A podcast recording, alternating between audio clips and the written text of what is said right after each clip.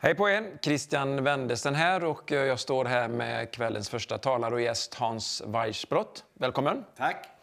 Vi sänder ju här från Göteborg och eh, det är ju speciellt här under påskveckan och eh, det kommer ju fler gäster och predikanter men jag börjar ställa en fråga direkt till dig Ja. här Hans för att eh, många undrar, är det något speciellt med måndagen och tisdagen och onsdagen eller är det bara skärtorsdagen, långfredagen, påskafton och så påskdagen, annandagen? Finns det någonting speciellt med onsdag?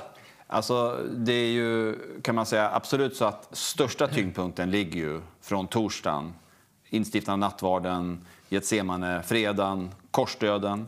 Jag tycker om det engelska namnet på fredagen. Eh, vi kallar det för långfredag. Och det, kan ju, det är liksom lite lång, kan kännas nästan som lång som i tråkig bemärkelse. Eller seg bemärkelse, men, men på engelska heter det ju Good Friday. Även om det lyfter fram det ohyggligt smärtsamma Jesus var med om på korset så, så samtidigt pekar det på dess frukt, att det är, det är god frukt av det hela. Och så söndagen. Eh, men sen finns det ju då, eh, och just onsdagen kallas ju ibland för dymmelonsdagen. Och dymmel har att göra med att man dymlade klockorna, man svepte in kyrkklockorna så att eh, klangen skulle liksom inte vara lika, ja vad ska vi säga, uppmuntrande och glad och klar som den vanligtvis är. Utan nu för en kort begränsad tid, till och med Jesu uppståndelse på söndagen, så, så skulle klangen vara lite dämpad sådär för att visa att nu går man in i, i en väldigt, väldigt allvarlig passage. Så att, eh, alltså det, man får komma ihåg också någonstans att, att eh, vi lever ju med det här. Va? Vi lever med skärmar och, och allt vad det är för någonting. Eh, så vi har ju tillgång till pedagogiska hjälpmedel, men det hade man inte på den tiden. Och jag tycker det är lite fint att man på olika sätt försökte leva sig nära eh, det som evangelierna framställer. Mm. Det är så spännande och som du märker så ställer man en fråga till Hans så har han många svar. Så nu vet vi vad dymmelonsdagen är eh, med dämpade klockor och det är så spännande. Och du, du kommer få lyssna till mycket mer men jag ska ha en innan Hans får förkunna Guds ord så ska jag ha en intervju där jag ska ställa lite mer eh, både retsamma, döma och kloka frågor eh, till honom och hur svaren blir, det, det, de blir bra. Men innan det får du lyssna till en sång. Då är vi tillbaka igen och eh, Hans Weissbrott har jag här alltså som första gäst under, påskveckan och lite senare så kommer Sven Bengtsson som är pastor just nu i Nybro. Så han har åkt ganska så lång väg för att eh, komma hit och vi ser också fram emot honom. En eh, erkänd och väldigt god bibellärare och förkunnare. Och i avslutningen så är det ju Anders Marklund, numera pastor i Hönö Missionskyrka. Men nu har vi dig här Hans och man kan se på kragen att du är ifrån kyrka som vi säger. Eller hur? Ja. Eller hur? Och eh, du är ju också inne med oasrörelsen och eh, någon undrade vad då oasrörelsen? För de, de vet vad oasis är, de som kan lite om växter. Oaser känner man ju till är väldigt positivt. Men vad har det med kyrkan att göra? Alltså Oasrörelsen, vi är en förnyelserörelse inom Svenska kyrkan. Eh, jag menar, förnyelser har alltid blåst in i kyrkan genom 2000 år. Och goda förnyelser betonar ju eh, ur en aspekt inte något nytt, utan att blåsa liv i de skatter vi har. Blåsa liv i Bibeln, i bönen, i gudstjänsten, församlingslivet, missionskallelsen, eh, tilltron till nådegåvor, you name it. Framförallt kärleken till, till Fadern, Sonen och den helige Ande. Eh, och eh, det kom en sån förnyelsevåg in eh, över Göteborgs stift kan man säga, på 70-talet. Och då var det många, inte minst präster, som började samlas eh, möten där man hade mycket bön och förkunnelse, eh, där man bar på en längtan eh, på något sätt att, att eh, det skulle komma nytt liv in i kyrkan.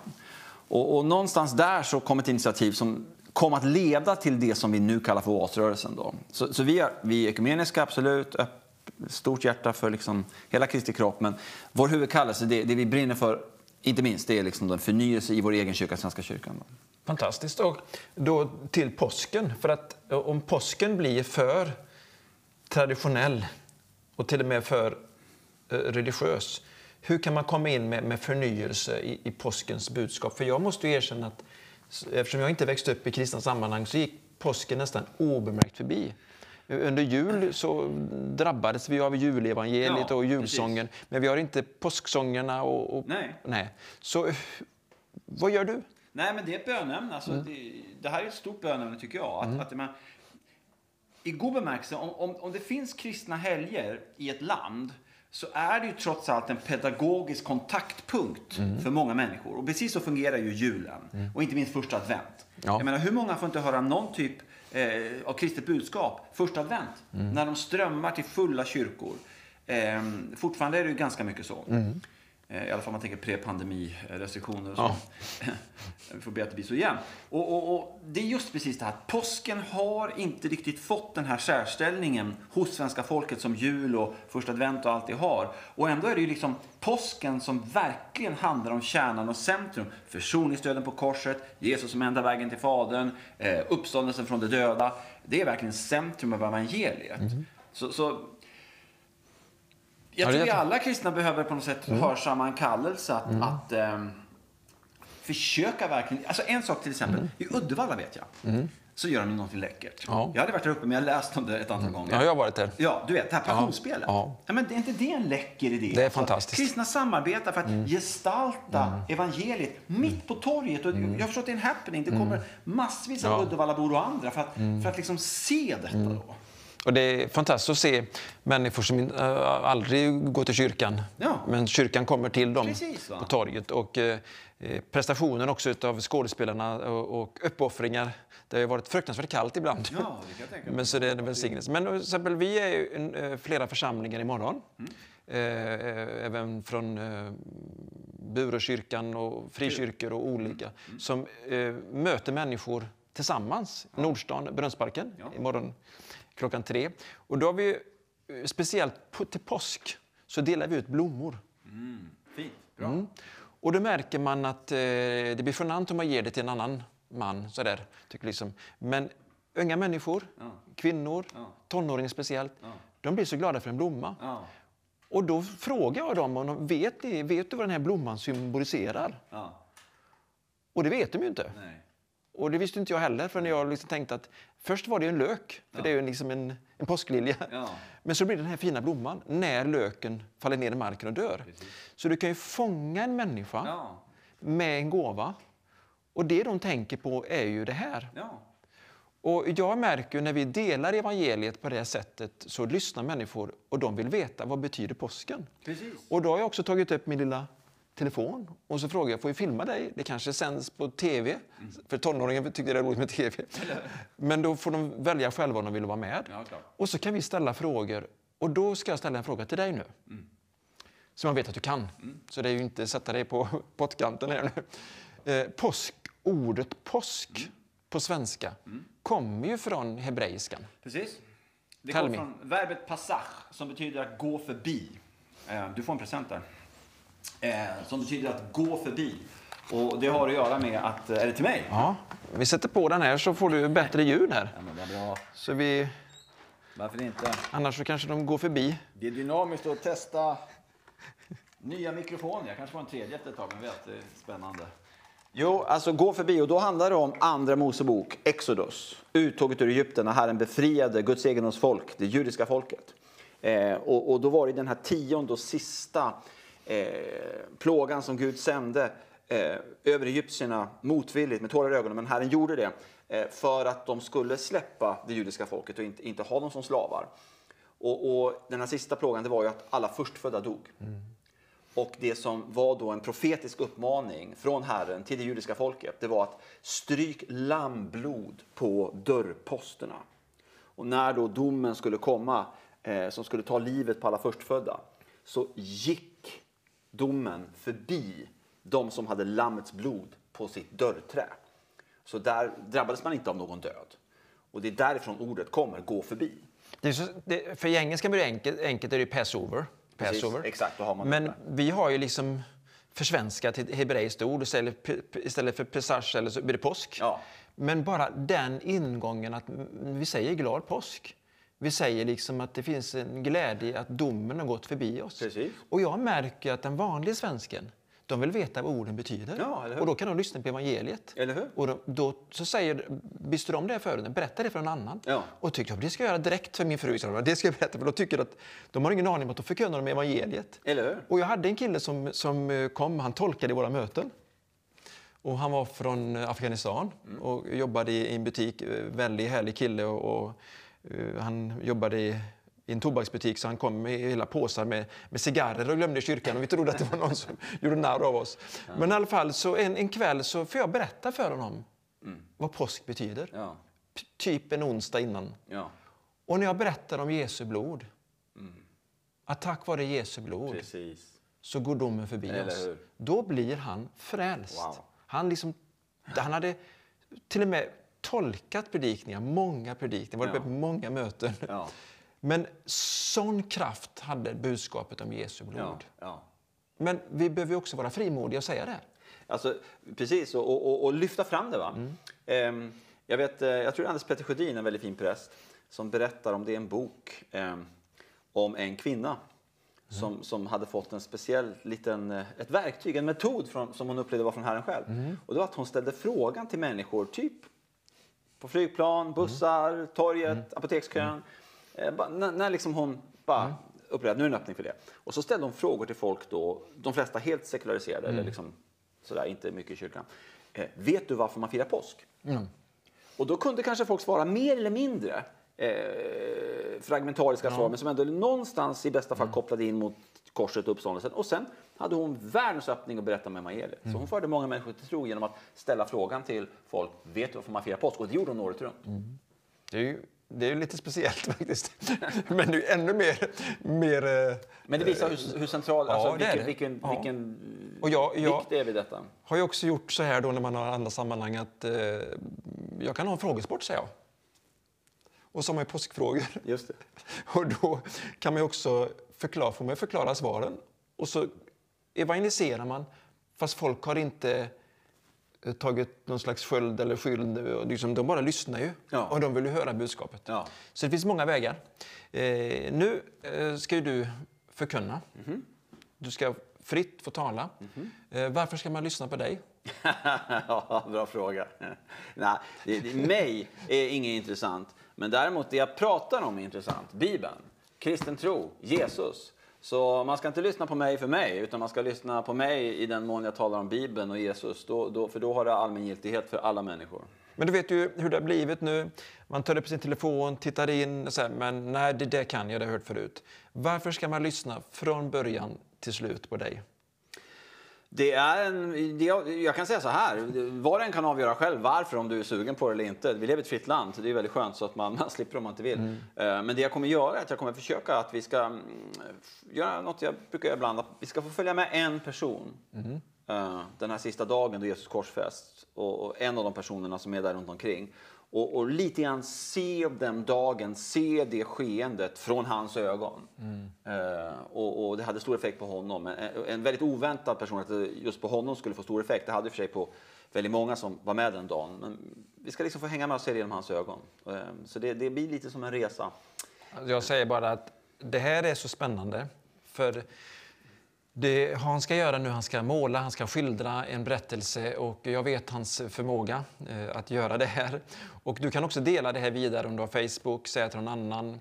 Eh, det här är, du kommer att bli väldigt glad och väldigt uppbyggd. Det har i alla fall jag blivit de första eh, hundra eh, gångerna jag har lyssnat.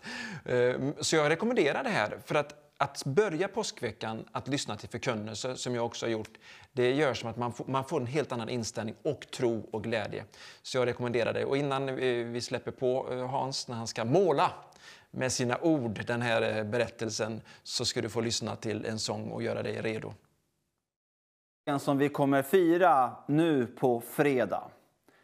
Och eh, vi kommer till staden Jerusalem. Jerusalem som var en stad som vanligtvis hade kanske 50 000 invånare svällde enormt kring den judiska påsken Pesach. Eh, man brukar säga att det var åtminstone en miljon människor i staden. Och det innebar också att spänningen ökade betydligt. Och så var det ju det här med Jesus från Nasaret. Profeten, mästaren, som eh, var det vanligaste samtalsämnet i hela Israel, ja, hos många, många, långt utanför Israels gränser. Under tre och ett halvt år så hade han verkat som ingen annan, botat tusentals åter tusentals sjuka som ingen annan uppväckt människor från de döda som ingen annan, gått på vattnet som ingen annan, stillat stormen som ingen annan, gjort bröd under som ingen annan. Han visste av sig själv vad som fanns innerst i varje människa han mötte som ingen annan. Han var befriande som ingen annan. Men eh, man hade en enorm respekt för honom. Gång på gång försökte de som var emot honom att eh, på något sätt snärja honom och få in honom i ett hörn, men det gick aldrig. För när Jesus talade märkte man, det var helt uppenbart, även för hans fiender, att det var Guds egen vishet som kristallklart kom ut från denne världsunike man. Och så hade han gjort ännu ett besök till Jerusalem, typ några veckor innan påsk. Han hade besökt en by precis utanför staden, precis ovanför på andra sidan Olivbergets krön. Eh, och eh, där hade han väckt upp en man från de döda som varit död i fyra dygn. Mannen Lazarus kom ut ur graven fortfarande med, med, med, allt det de hade lindat in honom i. Eh, han hade fortfarande det runt omkring sig när han gick ut. Och eh, Jesus fick säga till dem att gör honom fri och låt honom gå. De fick ta av honom eh, alla svepningar och där stod Lazarus livs levande, han som var död i fyra dygn. Det budskapet gick som en pulsstöt genom hela Jerusalem hos alla de hundratusentals som just då höll på att dra upp till staden inför påsk. Och Jesusfebern steg om möjligt än mer. Och så kom söndagen. Förmodligen den tionde Nisan som Johannes verkar indikera i sitt evangelium. Den tionde Nisan, det var den dagen då man började förbereda sig för påsk. Då skulle varje husfader eh, utvälja åt sig familjens påskalamm. Det lamm som skulle slaktas till påsk, det som skulle vara Guds eget lamm. Och eh, just den dagen, enligt Johannes och egentligen alla fyra evangelisterna som beskriver samma händelse, den dagen red Jesus över Olivbergets krön på en åsna uppfyllandes en profetia i Sakarja 9.9. För första gången lät Jesus folkmassorna hylla honom, tillbe honom, lovsjunga honom som den Messias han är, Gud och människa på samma gång. Det var där på söndagen, fem dagar innan fredagen som vi nu besöker. Det var som att Herren själv, Fadern i himlen, öppnade himlen. En öppen himmel över Olivbergets krön där Jesus red fram. Människor tog av sig sina mantlar, det dyrbaraste många hade. Det som mest visade vem de själva var. Deras likes, skulle vi kanske kunna säga idag. De tog av sig sina likes och la dem framför Jesus. Och så ropar de till honom, inspirerade av den heliga Ande. En bön som kommer från Psaltaren 118, samma psaltarpsalm som Jesus själv skulle citera nattvardskvällen, torsdag kväll. De ropade Hoshiana. Och det är ett hebreiskt verb i en intensiv hifilform som betyder rädda oss. De ropade faktiskt Jesus eget namn. Och Matteus skrev i samband med Jesu födelse redan eh, att eh, Jesus fick namnet Räddaren, Jeshua, för att han ska rädda oss från våra synder. Han är naturligtvis räddaren på alla plan, men huvudfokus där i Matteus just, han är räddaren. Han ska rädda oss från våra synder. Och när folket ropade detta till Jesus, plötsligt stannade han upp mitt på vägen ner längs med Olivberget på väg till tempelplatsen. Där finns än idag en kyrka byggd som heter Dominus Flevit på latin. Herren grät. Jesus stannar och gråter för han vet att han kommer med bönesvaret. Men som vanligt med Gud är hans tankar både högre och mycket djupare än våra tankar. Han ska svara på bönen att komma med räddningen. Men det ska kosta honom själv hans eget liv.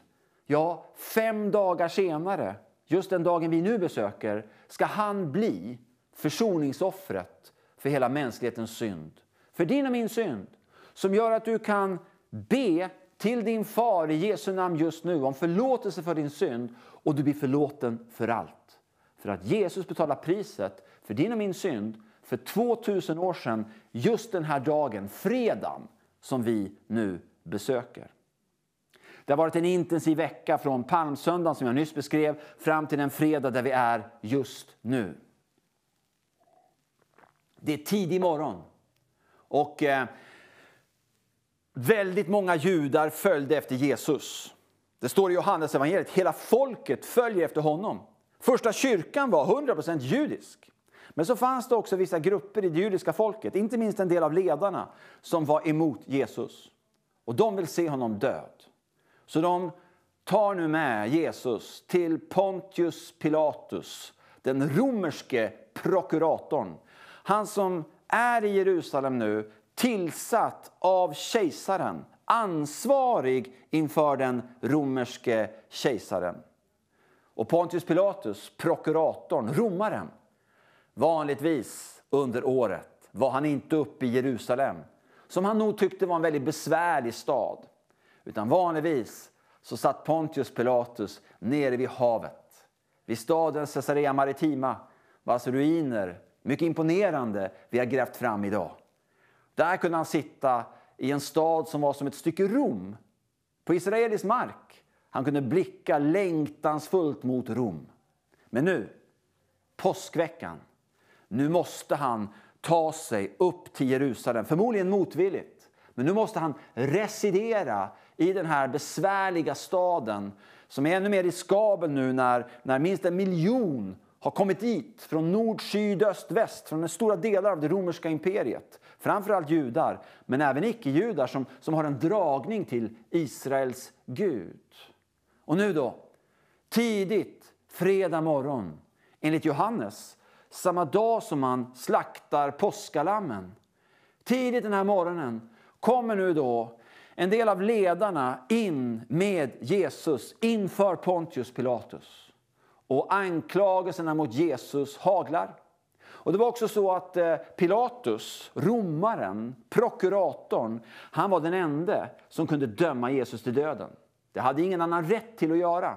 Utan det var bara han som hade kejsarens auktoritet att utföra just detta.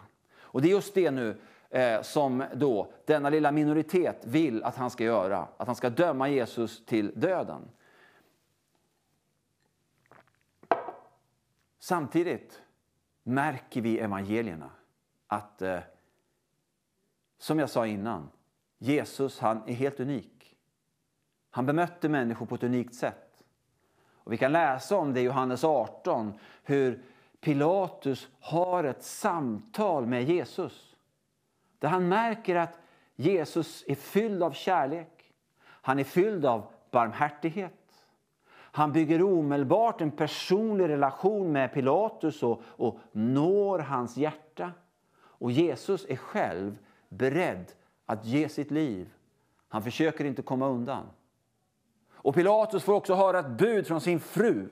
En budbärare kommer flämtande in i den tidiga morgonen samtidigt som anklagelserna haglar mot Jesus. och Pilatus pressas och han har den här kontakten med Jesus som berör hans hjärta. Så säger budbäraren, du ska inte ha någonting att göra med denne man. Han är rättfärdig. Jag drömde en profetisk dröm i natt. Förmodligen var det den första profetiska dröm hon någonsin hade drömt. Och hon kallar Jesus för en helig man. Det omskakar honom, det berör honom djupt. Och eh, samtidigt måste han göra någonting. Och den mannen som vi ska få möta idag, det är ledaren för de romerska soldaterna som utförde korsfästelsen, centurionen. Det brukade vara ett befäl för 100 soldater eller snarare för 80 soldater fast, fast det ofta betyder 100 soldater. Och centurionen, han eh, har förmodligen mycket kontakt med Pilatus under den här mycket intensiva tidiga morgonen. Han förmodligen, förmodligen får han vara med när eh, Pilatus försöker att ta en livlina för att slippa döma Jesus till döden. Så Pilatus tar fram två fångar och så ska folket få välja vilken av fångarna som kan få bli fri och slippas dömas till döden. Den ene fången han heter Barabbas. Den andra fången är Jesus. Barabbas, det arameiska, betyder Faderns son. Det här är djupt profetiskt. För Barabbas går fri. Helt enkelt för att det folket som står där Eh, och ropar korsfäst om Jesus, de är förmodligen inte alls representativa för det judiska folket i Jerusalem. Utan det är en manipulerad liten klick som är där inne, eh, som är just där för att eh, de ska göra detta. Men Jesus, han får ta på sig straffet. Och Barabbas, faderns son, han går fri. Jag sa ju att det här är profetiskt för att eh, vi är alla genom vår synd. Jag är genom min synd. Jag är eh, som Barabbas. Jag är skyldig. Jag har begått många synder. Jag är skyldig att dömas till döden. Jag platsar inte för att få vara i himlen med Herren i evighet. Enda vägen jag kan komma dit är av nåd. Jesus, han tog på sig Barabbas straff. Jesus, han tar på sig alla Faderns, Söners och döttrars, Barabbas och Batabas, allas vårat straff. Vi får gå fria och Jesus tar straffet.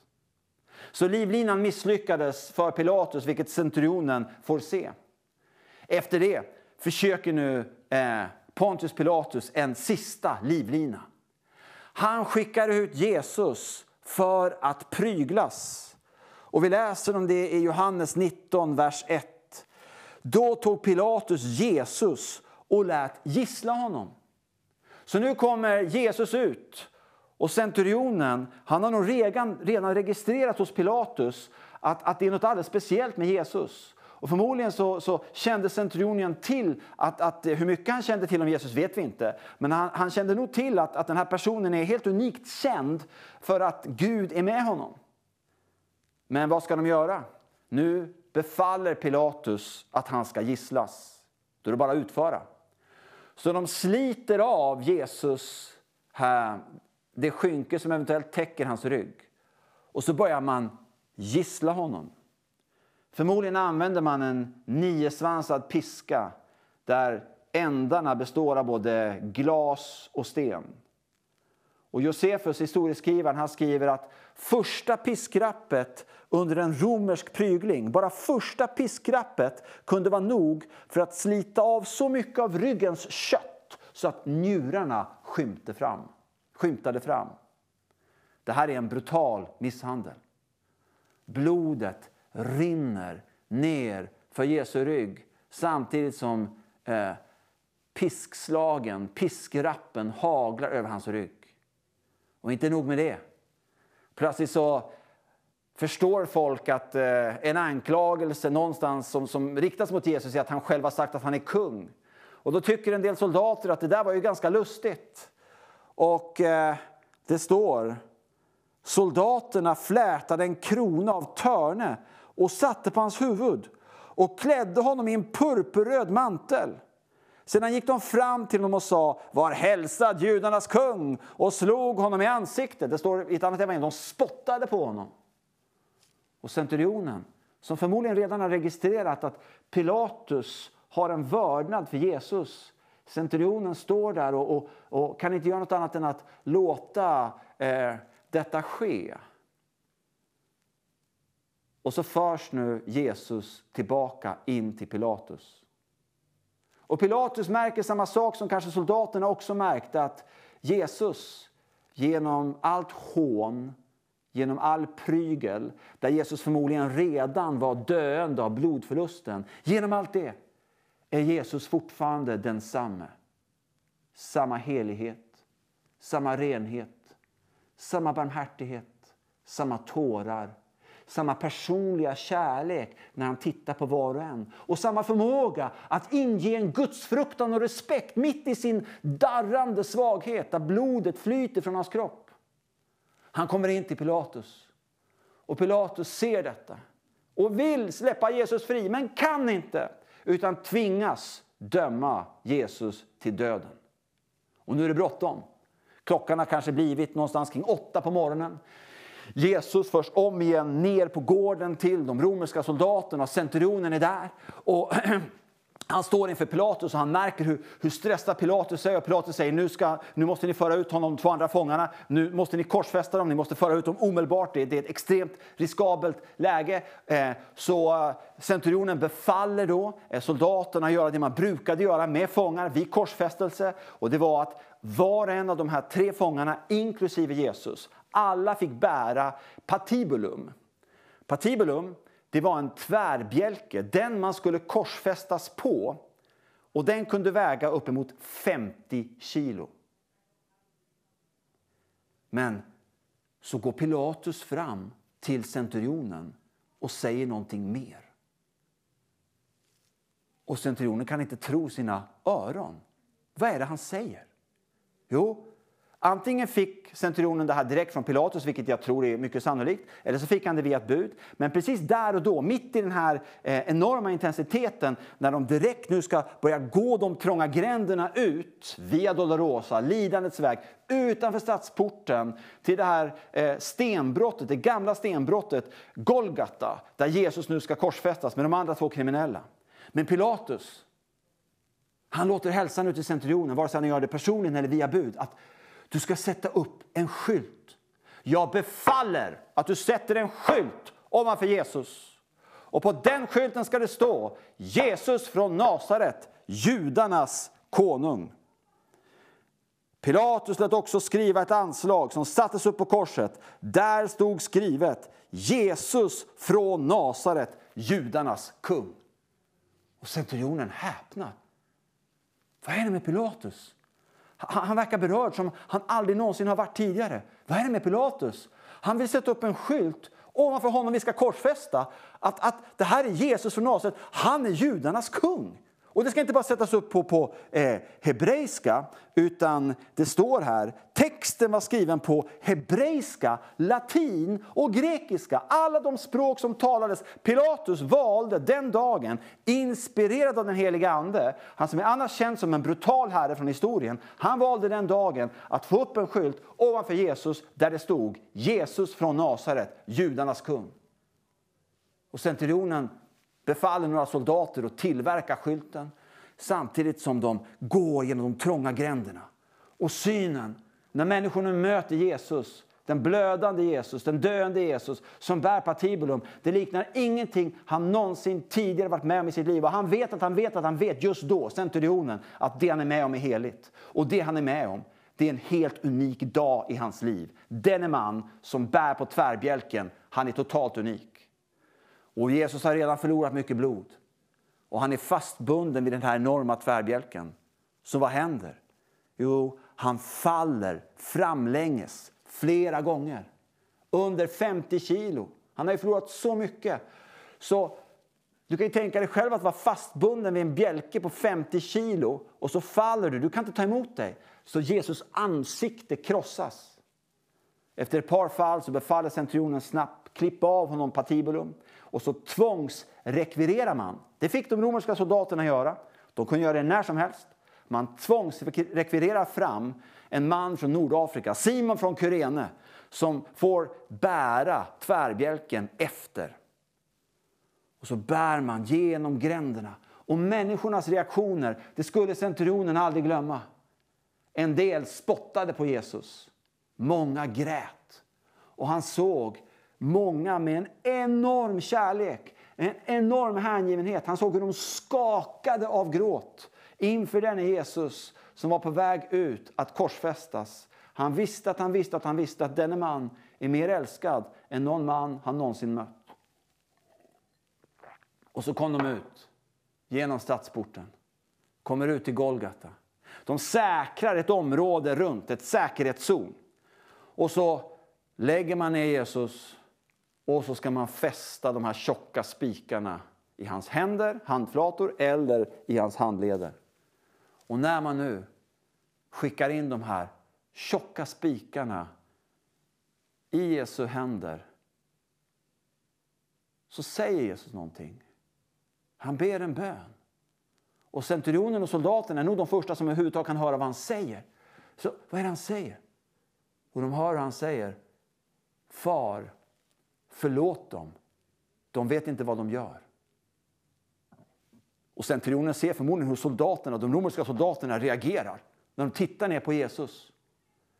De hör vad han säger. Far, förlåt dem. De vet inte vad de gör. Och han tittar rakt in i ögonen på de romerska soldaterna som håller på att skicka in spikar genom hans handleder. De ser hans smärta. De vet att han vet att han ska dö. Men ändå tittar han på dem med en kärlek de aldrig någonsin mött förut. Och så kommer det igen när han tittar soldaterna in i ögonen. Centurionen kommer dit. Vad är det han säger? Tittar centurionen in i ögonen och säger Far, förlåt dem. De vet inte vad de gör.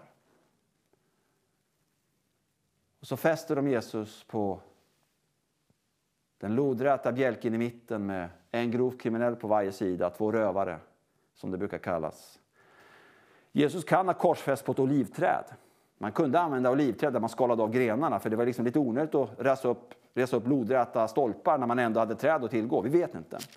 Men i vilket fall så vet vi att korsfästelsen, en metod som romarna hade fått från parterna, det var en eh, sällsynt förnedrande och smärtsam avrättningsmetod. Folk kunde hänga på dessa kors och dö långsamt under flera dagar. Och man hängde ju där så alla kunde bespotta och håna och skratta åt de som höll på att dö. Och romarna de älskade att eh, avrätta genom korsfästelse längs med vägar, vid vägkorsningar. Och därför tror vi att Golgata förmodligen var nära en vägkorsning. För romarna ville helt enkelt att så många som möjligt skulle se och få en varning. Sätt dig inte upp mot kejsaren, då kan det här även hända dig. Och eh, Jesus på korset i mitten. Den här bönen, Far förlåt dem, de vet inte vad de gör. Den är satt i en, i, i en grekisk verbform som föreslår att han bad den här gång på gång på gång på gång. Till slut hörde alla som ville höra och som var någorlunda nära vad det är Jesus ber. Far, förlåt dem. De vet inte vad de gör. Och så var det två grovkriminella på varsin sida. Och de båda hånar Jesus i sin egen dödskamp. När de själva korsfästs bredvid Jesus kring nio på morgonen. Båda hånar Jesus, båda spottar åt honom och hånskrattar åt en man som har en skylt ovanför sig att han är en kung samtidigt som han håller på att avrättas. Men Jesu närvaro, Jesu kärlek, Jesu barmhärtighet, Jesu unicitet börjar påverka den ene av rövarna. Han hör Jesu ord. Far, förlåt dem, de vet inte vad de gör. Gång på gång på gång. Och till slut öppnar han sig för den helige Ande. Och han vänder sig mot Jesus mitt i sin egen dödskamp och vrålar ut en desperat bön om att Jesus ska tänka på honom när han kommer med sitt rike. Och centurionen blir ju naturligtvis nyfiken.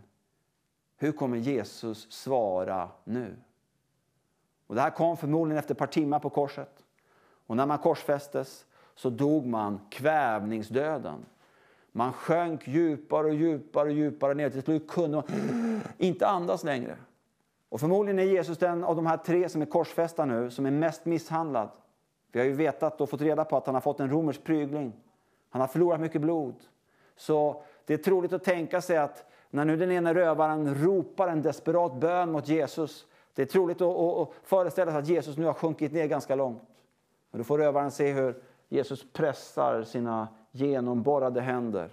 Han pressar sin sönderpiskade rygg mot den lodräta bjälken. Han arbetar sig upp centimeter för centimeter. Och nu är han uppe så han kan andas. Och så tittar han på rövaren och så hör centurionen hur Jesus säger de märkliga orden Sannerligen, jag säger dig, idag ska du vara med mig i paradiset.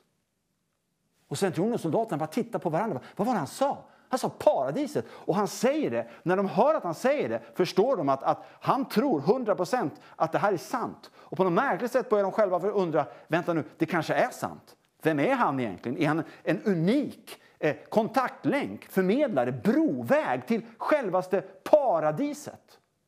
Soldaterna bara tittar upp på Jesus. Och de ser också hur rövaren, den här grovkriminelle mannen, de ser hur han får frid. Mitt i dödskampen och dödsångesten så har han ingen ångest längre. Han har frid. Han får en levande tro att han är på väg med Jesus till paradiset. Tänk att du och jag är i rövarens position. Vi kan kasta en bönesuck. Du kan med din stora lilla tro, var du än är i livet, hur mycket du än har syndat, hur mycket du än har gjort illa mot andra, hur mycket du än har gjort illa mot dig själv, hur mycket du än har vänt ryggen mot Gud, så kan du här och nu idag vända dig till Jesus som rövan på korset och säga Jag vill Jesus bekänna min synd. Jag vill ta emot din förlåtelse. Och då tror jag han säger till dig, inte att du ska vara med honom i paradiset idag, vi får hoppas att både du och jag lever lite längre, men däremot att när du väl dör, tack vare Jesu blod och din bekännelse till honom som Herre, att du då kommer av nåd till paradiset. För att Jesus banat vägen. Och någonstans klockan 12, mitt på dagen, kommer ett märkligt mörker in. Ett märkligt mörker kommer in och täcker hela himlen. Som det står i ett bibelord i profeterna, i Jesaja, att Herren klär hela himlen i sorgdräkt. Och, och soldaterna har aldrig varit med om något liknande. Och det är precis som att det här bibelordet i Jesaja nu, nu besannas. Och det är precis som att, vänta nu, han som hänger här på korset, han verkar ha en unik relation med han som har skapat hela universum. För, för nu, är det som att, nu är det som att hela universum gråter, hela universum sörjer. Det kommer som ett mörker mitt på dagen över hela, eh, över hela himlen där de är. Om igen, soldaterna, centurionen, mer och mer tittar mot Jesus med förundran. Titta mot Jesus med respekt. Titta mot Jesus i vördnad. De hade aldrig trott att de skulle få möta levande Gud. Då börjar jag mer och mer förstå att det är just det de gör den här dagen. Och så närmar det sig klockan tre. Och klockan tre ropar Jesus ut från djupet av sitt ja. Det är fullbordat. Och då beskriver Matteus vad som händer när Jesus ropar att det är fullbordat. Det står i Matteus 27.51. Då brast förhänget i templet i två delar uppifrån och ända ner. Du vet, till det allra heligaste var det ett förhänge, ett, ett tjockt draperi. Som, som på ett sätt symboliserade att Gud är hos oss genom templet, absolut. Men ur en aspekt är det bara översteprästen som får gå hela vägen in. Nu förlåten, det här tygdraperiet som hade keruber, samma väktaränglar som stängde vägen för Adam och Eva efter syndafallet så de inte fick komma tillbaka in i paradiset. Samma keruber genom Jesu död ger vägen fri av nåd. De rämnar, förlåten brister i tu och plötsligt kan alla ute på gården se rakt in i det allra heligaste. Och dessutom vet vi att när Jesus säger det är fullbordat, klockan tre på eftermiddagen det är precis då översteprästen, just den här dagen, slaktade påskalammet för sig och sin familj. Och när han gjorde det, exakt klockan tre, vid aftonoffret, då ropade översteprästen vid brännofferaltaret, det är fullbordat. Exakt samtidigt som Jesus ropar, det är fullbordat. Men det var inte det enda som hände. Utan dessutom fortsätter Matteus att skriva. Jorden skakade och klipporna rämnade. Gravarna öppnades och många avlidna heliga fick liv i sina kroppar. Efter hans uppståndelse kom de ut ur gravarna och gick in i den heliga staden och visade sig för många. Och nu, nu har centurionen och soldaterna det som har väckts under dagen redan när de började misshandla och prygla och försöka håna Jesus och mötte hans renhet och barmhärtighet. Under dagen har det bara växt för dem, tron att han som hänger på korset, han är unik. Han som hänger på korset, han är Messias.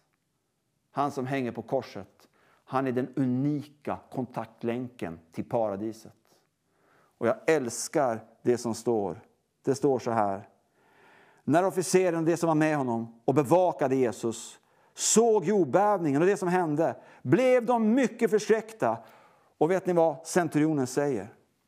Jag ser framför mig hur han ställer sig och chockar alla med tårar i ögonen inför alla soldater, inför allt folket. Den romerska centurionen ställer sig och pekar mot Jesus som nu har dött, så nu hänger död på korset. Och så säger centurionen det vi har i Matteus 27, 54. Den mannen var verkligen Guds son. Vi ber tillsammans. Far i himlen, jag ber att du ska sända din heliga Ande just nu. Tack att du sänder din son Jesus Kristus att dö för allas vår synd. Nu ber jag att du helige Ande ska väcka en bön i varje hjärta som tittar på det här programmet. Att vi alla ska få ställa oss vid dig Jesus, du som är uppstånden från de döda. Och vi ska få säga till dig, du är verkligen Guds son. Vi vet att det är en bön som förvandlar våra liv. Amen.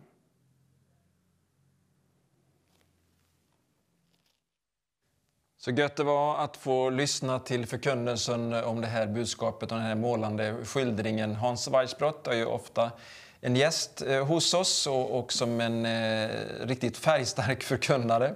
Och nu har jag en till här och, och det är Sven Bengtsson. Välkommen Sven! Tack så mycket Christian, kul att vara här. Verkligen roligt att ha dig här och eh, vi har ju inte träffats så ofta men vi har träffats i samma sammanhang Ja, ofta. ja, Och vi har ju varit eh, pingstpredikanter som man säger. Jajamän. Men du börjar inte som pingstpredikant utan du börjar som vad då? predikant. Ja.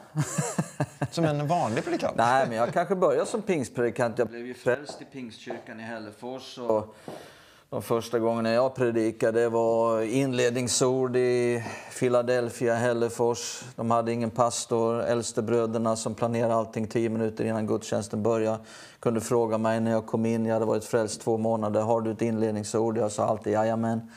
Och sen följde jag med sångarbröderna runt i Värmlandsskogarna och i Bergslagen och små kyrkor när de skulle sjunga. Och de ville alltid att jag skulle vittna. Mm. Och gjorde jag inte det då tyckte de att det var tråkigt. Så de, de eh, uppmuntrade mig och det var liksom min, min första predikantskola. Det var att få, få tillfälle att predika i de här sammanhangen. Det kunde vara hos Bengt Sjöberg i Pingstkyrkan i Filipstad eller i Storfors och, och så vidare. Och där prövade jag mina vingar. Och, men sen så var jag inte så mycket i pingst då under 90-talet, så det är riktigt. Eh, Men sen eh, kom vi in i, i pingsten 1999. Men under alla år så har vi ju rört oss i många olika sammanhang. Så bra. Du säger ju många saker som eh, en del här kan fundera över. Och jag också då. Äldstebröderna, då tänker man ju som i alla fall jag tänkte, det måste vara de väldigt, väldigt gamla. Eh, De absolut mest gamla och, och grå i församlingarna. Men det var ju som en ledarbeteckning på försam, församlingsledare. Så var det då. Det hette ju det då. Så att det var väldigt tydligt. De var äldstebröder. Eh, numera, så, där jag har varit, så har vi ju ändrat på, på de begreppen. Till, Vad säger man nu då? vi säger församlingsledare, församlingsledning. Finns det inga yngstebröder då, eller yngstesystrar? Nej, det har jag aldrig varit med om. Nej, yngstebröder och yngstesystrar är väldigt bra. De blir oftast väldigt bra lärjungar, så det kan jag rekommendera. Äldste var ju ett relevant ord på den tiden. När Jag tänker på att Jesu lärjungar de var ju inga äldstebröder utan de var ju förmodligen unga vuxna och kanske någon tonårspojk. Ja, exakt. Men Hällefors, eh, alla vet ju vad Hällefors... Nej, men kanske det är någon som inte vet var Hällefors ligger. Är det sant? Ja, jag vet, jag vet två, två systrar. Okej, då ska vi berätta I Oxelträsk, de har inte hört talas om Hällefors. Berätta, var ligger det?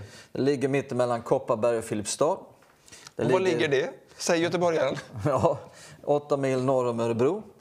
I, I Örebro län, men inte i Närke utan fortfarande i Västmanland. Bara två mil ifrån Värmlandsgränsen, tre mil till dalgränsen. Åker man upp genom skogarna från Hällefors så hamnar man i Västerdalarna. Okej. Genom tio mila skogen så kommer Vansbro och Dala-Järna. och- Nu tror jag de flesta är med, för de tänker på eh, Vansbrosimningen. Den Men du, ja, men du sa det här med frälst. Att du, du, jag tror att det är en del, de allra flesta fattar det naturligtvis. Mm. Man blir frälst och äldstebröderna och, och leda möten. Och, och Mm. Det, det är mycket nytt. Men du, har du växt upp i ett kristet hem med alla de här begreppen så det, du känner till allt det här? Nej, begreppen lärde jag mig när jag som 19-åring eh, fick en tro på Gud. Men vem fick du den av? Hur gick det till? Eh, Det gick till så att eh, när jag var 18 år, alltså jag snusade, rökte och drack mig igenom tonåren där och sen men liksom så tänkte jag väl lite så här på ett intellektuellt sätt rent utav när jag var 18 och ett halvt år ungefär liksom att om, om det är som de kristna säger att Bibeln är sann, att Jesus lever. Jag får ju inte reda på det här på mina fester där jag håller låda och sjunger supervisor. Utan jag måste ju gå dit där de pratar om det här och så får jag testa det, jag får pröva det. Håller det? Kan jag få en övertygelse om att det här är sant och jag skulle verkligen pröva det här på ett intellektuellt sätt då ska jag ge det hela mitt liv. Då, då, och sen när jag hade varit där, jag smög mig in där på ungdomsmöten. Först gick jag runt och tittade på anslagstavlorna bland kyrkorna i Hällefors. Eh, och så funderade jag kanske mest, var finns det snyggast tjejer? Eh, I vilken kyrka? Så, så det gjorde att jag, jag eh, smög mig in en fredagkväll till en ungdomssamling. Jag var ju livrädd att någon av mina kompisar skulle se mig gå in i Philadelphia. Vad skulle hända då? då? Ja, jag vet inte vad, alltså jag inbillade ju mig att eh, grupptrycket, att jag på något vis skulle bli kanske retad för det eller liksom att de skulle fördumma mig, att jag var liksom... Men skulle du inte bara kunna säga, men jag är ju här för att kolla på, på tjejerna, så tycker jag vad smart han är. Ja, men jag tänkte inte så djupt. så, det var ju bra. Men, men eh, Men hur tappade du fokus på tjejerna eller mötte Gud dig? Eller hur, kom du på rätt tankar? Alltså, det var ju inte framförallt tjejerna, utan det, det, det var ju att jag, jag ville veta om det här var sant. Mm. Eh, och så var jag med där ett par, tre månader och då insåg jag att det här är sant. Jag fick en, en väldigt eh, stark övertygelse om att Bibeln är sann, Jesus lever. Men vem fick du den av? Sammanhanget jag var med i. Och min mamma spelade roll.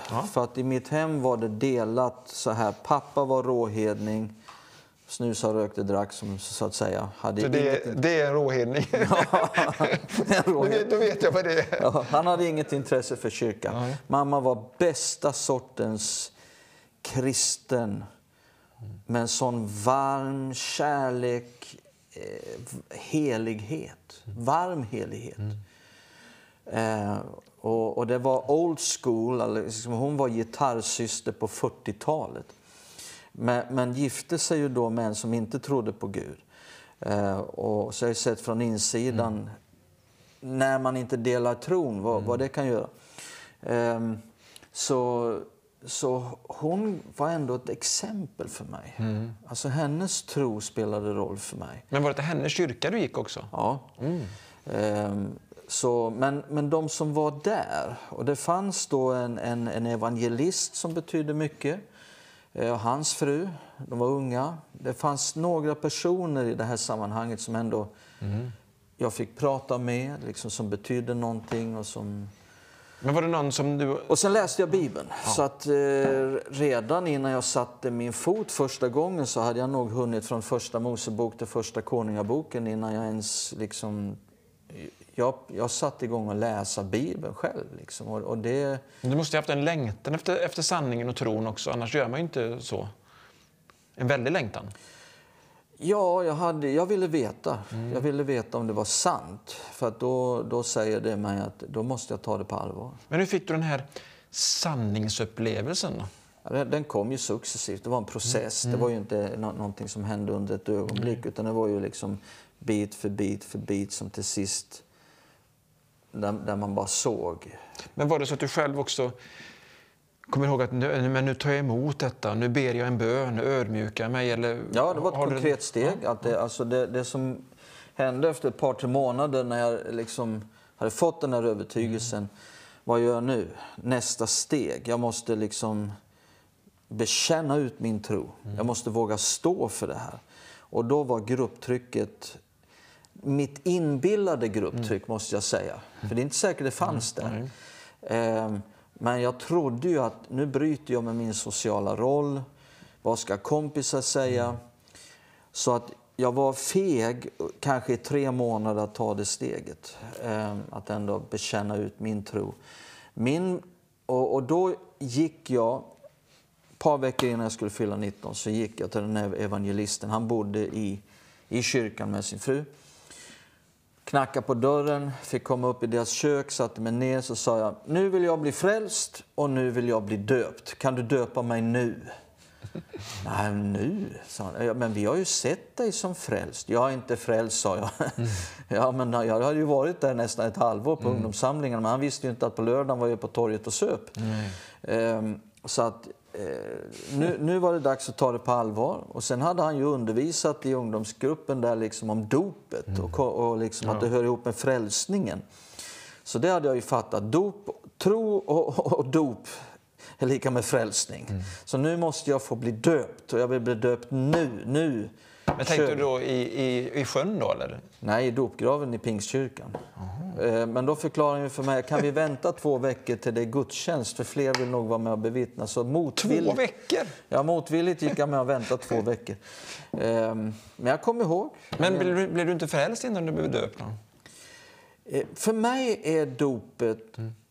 Jag, jag vill inte eh, liksom nu klyva hår och liksom påstå att någon inte blev frälst innan de blev döpta. Men för mig är dopet och frälsningen i min upplevelse hör ihop.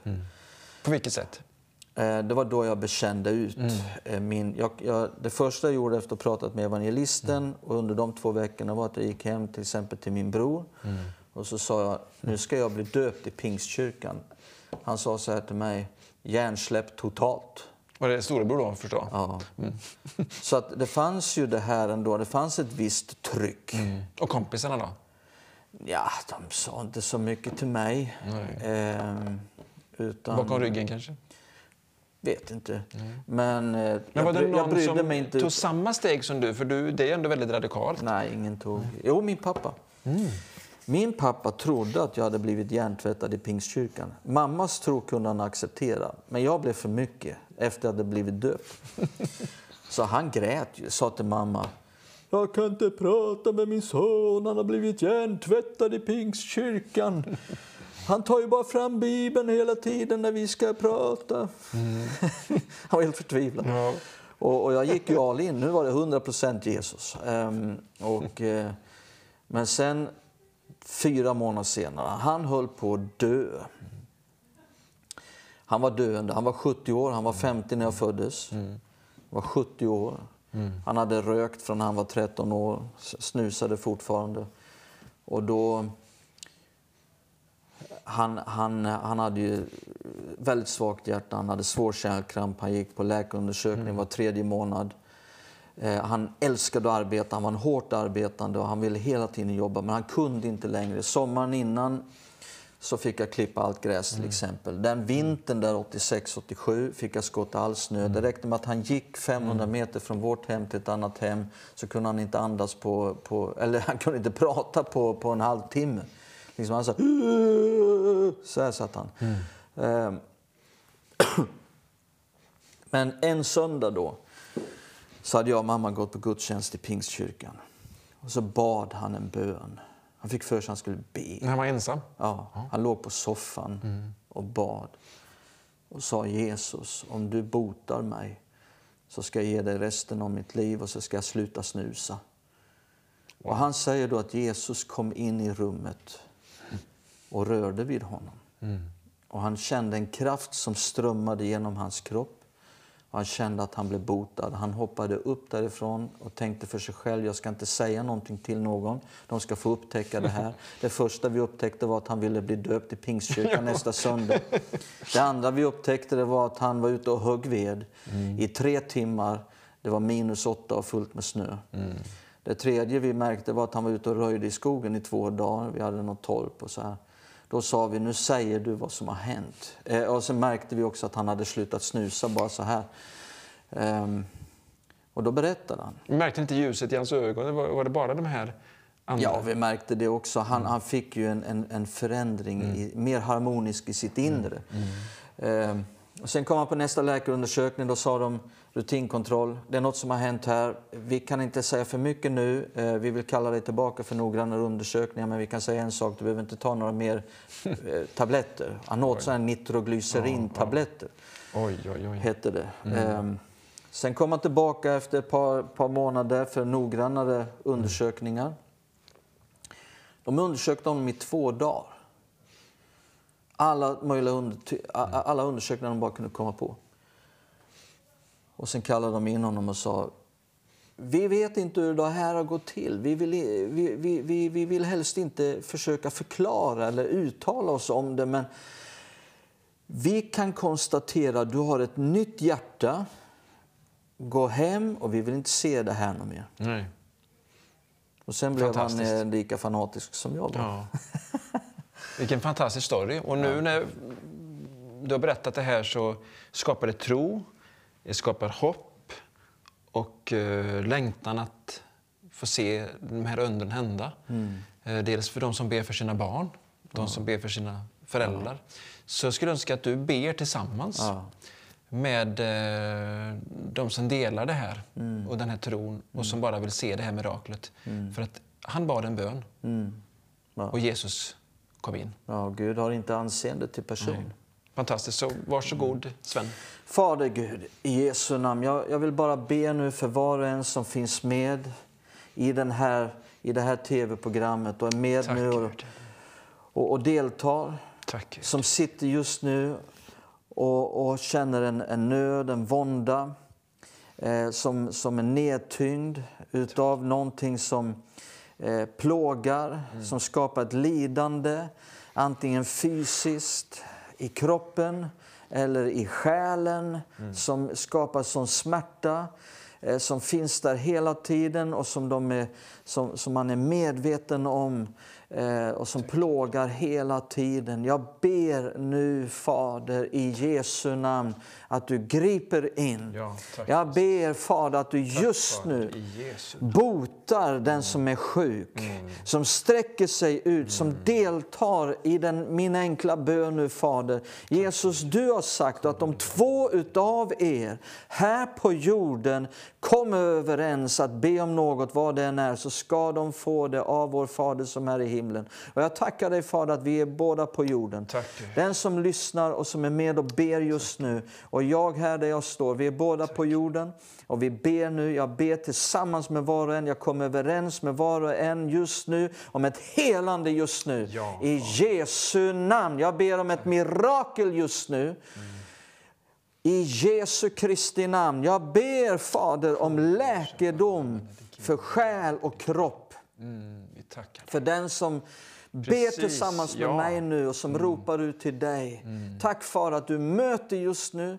Tack för ett, mirakelmöte just nu. Mm. Tack att du förvandlar Tack, situationen just nu. I Jesu namn. Amen. Amen. Det du har hört nu är ju ett vittnesbörd om att var en som åkallar Herrens namn blir frälst. Och i frälsningen finns också befrielse, det finns eh, helande, eh, allt det här som finns i, i, Guds nåd i Kristus Jesus. Så be gärna den bönen själv och rekommendera andra. Och eh, alldeles strax här efter en sång så ska du få lyssna till Sven och han delar Guds ord och, ska tala om Guds beskydd. En fantastiskt viktig förkunnelse i den här tiden och du ska få god tid på dig. Men eh, gör dig redo och så lyssnar vi till en sång först.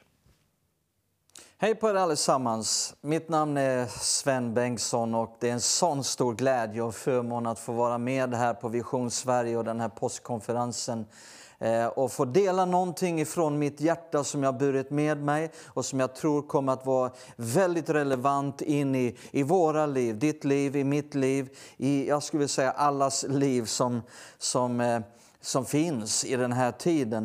Eh, men innan vi går in i det så skulle jag bara vilja att, att vi ber tillsammans. Fader, i Jesu namn, jag vill be för den här stunden. Och vi söker inte nu framför allt att få lyssna till en människas teorier, filosofier och tankar, utan vi vill få lyssna till dig. Jag ber Fader att du skulle använda den här stunden nu till att tala in i våra liv. Eh, jag ber om en uppenbarelsens ande över var och en som lyssnar just nu. Eh, eh, att jag ber att du upplyser var och ens hjärtas ögon så att man kan se vad man behöver se. Det som du vill visa, så att vi kan höra det som du vill tala. Att det får bli ord som helar, som upprättar din vilja, din plan i våra liv. Oh, jag ber att det får bli ord som vägleder. Jag ber att du talar till var och en långt mer än vad jag kan säga. Tala till var och en på ett särskilt personligt, privat sätt vad man behöver höra just nu. Jag ber om en profetisk stund. I Jesu namn. Jag ber att Jesus får bli förhärligad i våra hjärtan. Jag ber Fader att du skulle låta din heligande verka på ett mäktigt sätt så att Jesus får bli trodd och upphöjd i var och ens liv. I Jesu namn vi ber. Amen. Nu vill jag läsa ifrån psalm 91. Det är inte så lång psalm så vi läser hela psalmen. Den som sitter under den Högstes beskydd och vilar under den allsmäktiges skugga. Han säger till Herren, min tillflykt och min borg, min Gud som jag litar på. Han ska rädda dig från jägarens snara och den härjande pesten. Med sina fjädrar täcker han dig och under hans vingar finner du tillflykt. Hans trofasthet är sköld och skärm. Du ska inte frukta nattens fasor, inte pilen som flyger om dagen, inte pesten som smyger i mörkret eller sjukdomen som härjar mitt på dagen. Tusen kan falla vid din sida, tiotusen vid din högra sida, men dig drabbar det inte. Du ska bara se det med egna ögon, bevittna hur de gudlösa får sitt straff. Du har sagt att Herren är ditt skydd. Du har gjort den högste till din tillflykt. Inget ont ska drabba dig, ingen plåga närmar sig din hydda, för han ska befalla sina änglar att bevara dig på alla dina vägar. De ska bära dig på sina händer så att du inte stöter din fot mot någon sten. Du ska gå fram över lejon och huggormar och trampa på unga lejon och drakar. Han älskar mig. Därför ska jag befria honom och jag ska beskydda honom eftersom han känner mitt namn. Han ropar till mig och jag svarar honom. Jag är med honom i nöden. Jag ska rädda honom och ge honom ära. Jag ska mätta honom med långt liv och låta honom se min frälsning. Jag tänker så här att om det någonsin har funnits en generation som behöver veta hur man kommer in under Guds beskydd och hur man förblir under Guds beskydd så är det den generationen som lever på jorden idag. Människor överallt i vår värld lever väldigt utsatta. Hela tiden så nås vi av budskapen om krig och hot. Sjukdomar härjar överallt. Hemskare sjukdomar, nya sjukdomar. Dessutom så kännetecknas vårt samhälle av en extrem ondska. En massiv kriminalitet når ända fram till vår tröskel och ibland innanför vår tröskel. Våg efter våg av fruktansvärda naturkatastrofer slår mot jorden och dess invånare. Förgörande krafter hotar från så många olika håll i den här tiden. Och alla så vill vi ju känna oss trygga. Alla vill vi känna att vi är under skydd och beskyddade. Och därför så skapar vi ju många skydd i form av militär, polis, medicin, försäkringar, krocksäkra bilar, olika typer av skyddsutrustning, hjälmar och så vidare. Och ändå så märker vi att det verkar vara så svårt att nå fram till att känna full trygghet. Att det blir så, ändå så svårt att vara under ett fullständigt skydd. Men då blir det ju så underbart att få läsa en sån här psalm som är packad med, med dyrbara löften. Eh, och en psalm som handlar om att Gud är en Gud som vill beskydda dig. Och Det är det jag vill tala med dig om en liten stund här nu under Guds beskydd. I den här salmen så hittar vi fantastiska löften om änglabeskydd mot alla fientliga makter och fasor. Vi hittar fantastiska löften om beskydd mot alla olyckor, mot alla sjukdomar. Vi hittar löften om beskydd som skapar befrielse, som skapar räddning i nöden, som skapar långt liv och frälsning. Med andra ord, Gud älskar dig och han vill bara slå en skyddsmur omkring dig genom vilket inget ont kan tränga igenom och nå fram till dig. Det är så här med mig att eh, mina föräldrar var ganska gamla när, de, när jag blev född. Min mamma var 47, min pappa var 50. Eh, så mina syskon är betydligt äldre än mig. Mina föräldrar fick en, en kull barn på 40-talet. Mellan åren 44 till 48 fick de fyra barn. Eh, sen fick de ett sladdbarn 1954. Jag är född 13 år efter sladdbarnet. Så jag, man skulle kunna kalla mig en ordentlig skarvsladd. Eh, så, så när mina syskon då Eh, var små, i mitten på 50-talet jag har två bröder, de är tvillingar, de heter Bo och Ove. Och I mitten av 50-talet så bodde mina föräldrar i ett litet ensligt torp långt ute i skogen, eh, en, cirka en, en mil ifrån Hällefors. Eh, en mil från Hällefors där fanns en, en liten by och sen så bodde de en, någon kilometer ifrån den här byn i det här lilla torpet. Mitt i vintern eh, så var det så här att eh, min bror Bo han hade en svårartad influensa. Han hade väldigt hög feber och han feberyrade mycket.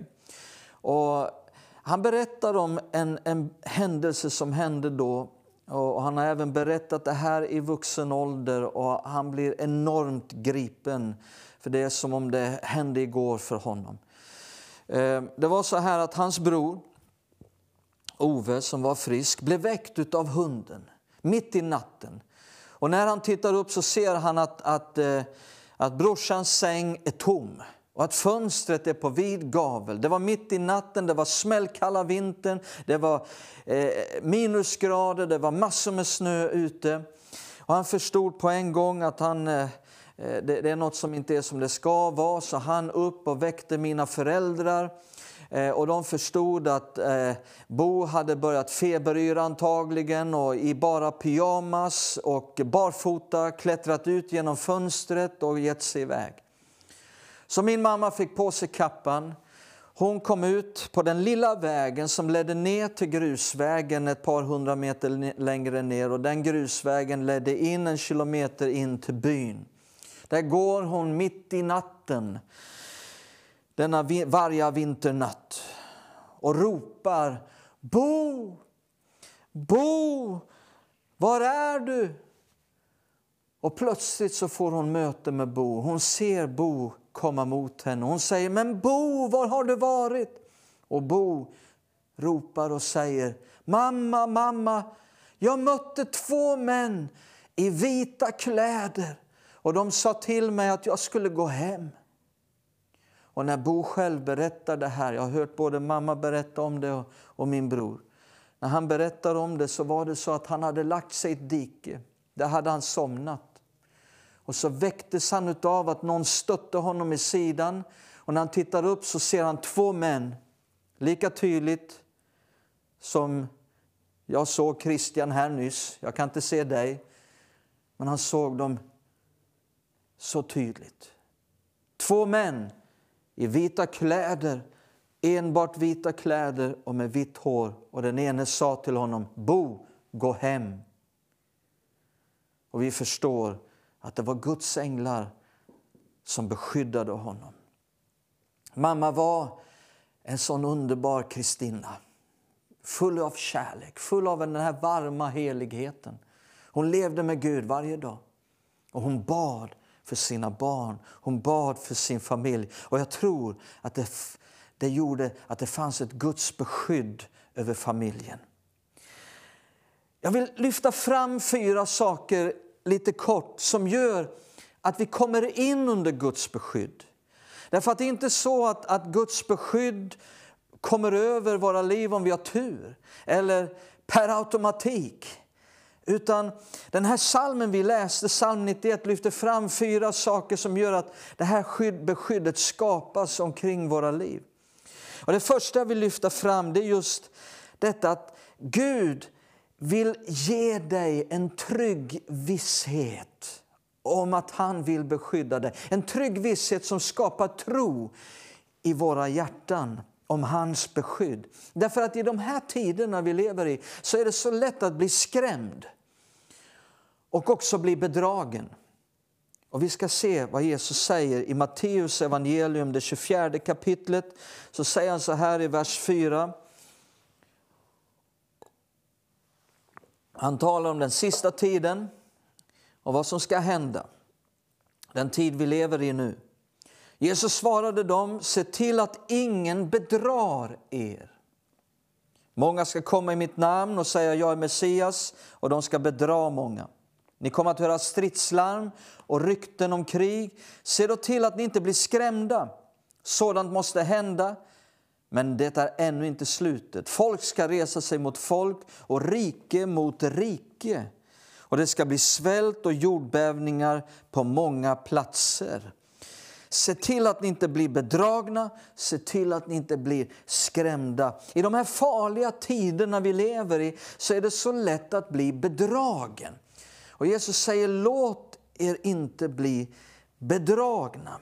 För det verkar som att alla har någonting att säga om vad som sker i världen.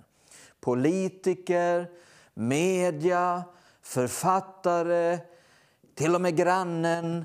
Alltid är det någon som vill ge sin bild av vad som sker. Och även om dessa människor absolut inte menar att bedra så är det så lätt att man börjar se mänskligt på allting som sker. Och Det leder då till att vi får in fruktan i våra liv. Att vi kan bli skrämda. Och att vi kanske också får in hat i våra liv där vi börjar avsky andra människor på jorden och runt omkring i världen. Men när vi då fylls av hat och fruktan då kan det få oss att överge tron på Guds ord. Eh, eh, det får våra ögon bort ifrån Guds dyrbara löften. Vi blir distraherade till att istället se på vad den onde orsakar i världen. Och så fylls vi av mer fruktan och hat, kanske och mitt i allt det här så vill Gud ge dig en trygg visshet om hans beskydd. Och att det beskyddet, min vän, håller i alla tider oavsett vad. Läs med mig här i psalm 34. Vers 8-9 så står det Herrens ängel vakar runt dem som vördar honom och han befriar dem. Smaka och se att Herren är god. Salig är den som flyr till honom. Alltså Guds änglar som det handlar om i de här texterna, de är bättre utrustade att beskydda dig än om du så var beskyddad av jordens samtliga alla arméer. Gud vill att du ska veta hur mycket han älskar dig, hur dyrbar du är för honom och, och, och, därför vill han ge dig den här trygga vissheten i ditt hjärta att han vill beskydda dig. Precis som vilken förälder som helst, mamma och pappa, vill att barnet ska veta jag är här, det är lugnt, jag skyddar dig. Och denna trygga visshet, min vän, det skapar en tro i våra hjärtan. Och tro blir alltid en viktig nyckel när man ska ta emot det som Gud vill ge. Även att ta emot hans beskydd. Man tror att den här salmen, psalm 91 som vi läste, är skriven av Mose. vi vet att han skrev psalm 90 och man tror att han också skrev psalm 91. Och, och Mose han hade en djup övertygelse om vad det ville säga att leva under den Högstes beskydd. När Mose och Israels folk var i Egypten och Mose och Aron trädde upp inför farao och sa så säger Herren, släpp mitt folk. Och farao vägrade. Då sa Gud, det ska komma tio straffdomar över Egypten. En sådan straffdom det var att all boskap i Egypten skulle dö. Så all boskap i hela Egypten dog utom korna i landet Gosen där Mose och israeliterna var. Där gick korna och råmade överallt. En annan sån här straffdom det var att det skulle komma ett mörker. Det kom ett mörker över Egypten som var så kompakt så de kunde inte ens se handen framför ansiktet. Utom i landet Gosen, där Mose och israeliterna var. Där var de under beskydd och där strålade ett, ett underbart ljus. En annan sån här straffdom det var att det skulle komma flugor. Det kom flugor högt och lågt, det var tjockt med flugor. Utom i landet Gosen, där Mose och israeliterna var, där var det flugfritt. Där kunde man sitta på verandan och käka vattenmelon utan att behöva vifta bort en enda fluga. Så Mose han hade fått den här övertygelsen om att leva under den Högstes beskydd. Han hade fått den här vissheten om hans beskydd. Och Gud vill ge dig samma trygga visshet i ditt hjärta. Det andra jag vill visa eh, som eh, skapar det här beskyddet omkring våra liv ifrån Gud det är när vi tittar på vem gäller den här salmen, psalm 91. Gäller det alla kristna? Eller vem kan göra anspråk på dessa löften? Ja, det är ju den vi hittar i vers 1. Hela salmen är riktad till den vi hittar i vers 1. Det är den vi hittar i vers 1 som kan göra anspråk på löftena. Och vem är det vi hittar i vers 1? Vi läser det igen. Psalm 91, vers 1 står det. Den, vem då? Jo, den som sitter under den Högstes beskydd och vilar under den allsmäktige. Det står i hebreiskan El Shaddai. Jag gillar det ordet. Som vilar under El Shaddais skugga. Den som sitter och vilar. Det här ordet vilar i den hebreiska texten kan lika gärna översättas med bor. Och vissa andra översättningar som King James, den engelska översättningen, översätter med bor. Den som bor under den högstes beskydd. Det vill säga inte den som kommer på besök ibland. Till påsk eller till jul eller någon gång ibland så vill man vara där när det blir, eh, när det blir viktigt. Eh, nej, den som bor på den här platsen. Hur vet du om du bor under den högstes beskydd? Ja, men det är väldigt enkelt. Du har daglig gemenskap med Gud. En nära, intim gemenskap med Gud. För du bor under hans beskydd. Du bor hos honom. Det är precis som jag och min, eh, min hustru Vicky. Vi bor tillsammans. Och det skulle vara väldigt märkligt om vi bodde tillsammans under samma tak men bara pratade tio minuter ursäkta, en gång i veckan, på söndag. På söndag har vi vår stund. Nej, det skulle vara väldigt märkligt. Vi har nära gemenskap varje dag, för vi bor tillsammans. Så det handlar om, om den som bor. Detta skapar ett beskydd, att bo under den Högstes beskydd i gemenskap med Gud. Den engelska översättningen, King James version, säger the secret place of the most high. Den Högstes hemliga plats. Vad handlar det om? Jo, det är att bo i en hemlig, undangömd, avskild plats. För det är ju i detta avskilda och detta undangömda hos Gud där våra hjärtan kan förbli fokuserade i en stark tro på honom oavsett vad som hotar och kommer in utifrån. Det tredje jag vill nämna som gör att vi kommer in under Guds beskydd är våra ord. Bibeln säger att tungan är som ett roder som styr våra liv, som avgör var du hamnar. Bibeln säger att tungan har makt över död och liv. Jesus sa, den som säger till detta berg, häv dig upp och kasta dig i havet och därvid icke tvivlar i sitt hjärta utan tror att det han säger ska ske, då ska det ske honom så. Det du med tro i ditt hjärta talar ut, säger Jesus, kommer att hända. Se upp med vad du säger. Framförallt med tro i ditt hjärta. Antingen positivt eller negativt. Titta här nu i psalm 91 ska vi se att den här psalmen lyfter fram detta. I, I vers 1 så står det ju den som sitter under den högstes beskydd och bor under den allsmäktiges skugga, han säger, han säger någonting. Han säger till Herren, min tillflykt och min borg, min Gud som jag litar på. Och titta också i vers 9. Du har sagt, han har sagt någonting. Vad har han sagt?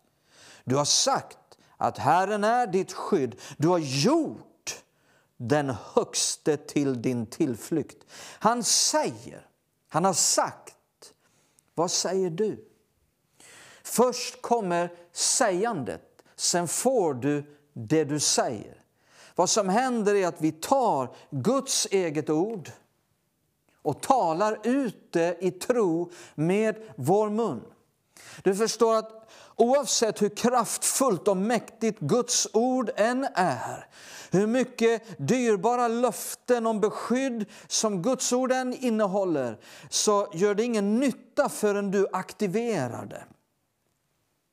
Det står här, du har gjort den högste till din tillflykt. Vi har mycket att göra med själva görandet av den högste till vår tillflykt. Det vill säga, han blir inte det hur som helst och vad vi säger spelar stor roll i detta. Du kan tala dig ut ur Guds beskydd, min vän. Låt mig säga det igen. Du kan tala dig ut ur Guds beskydd.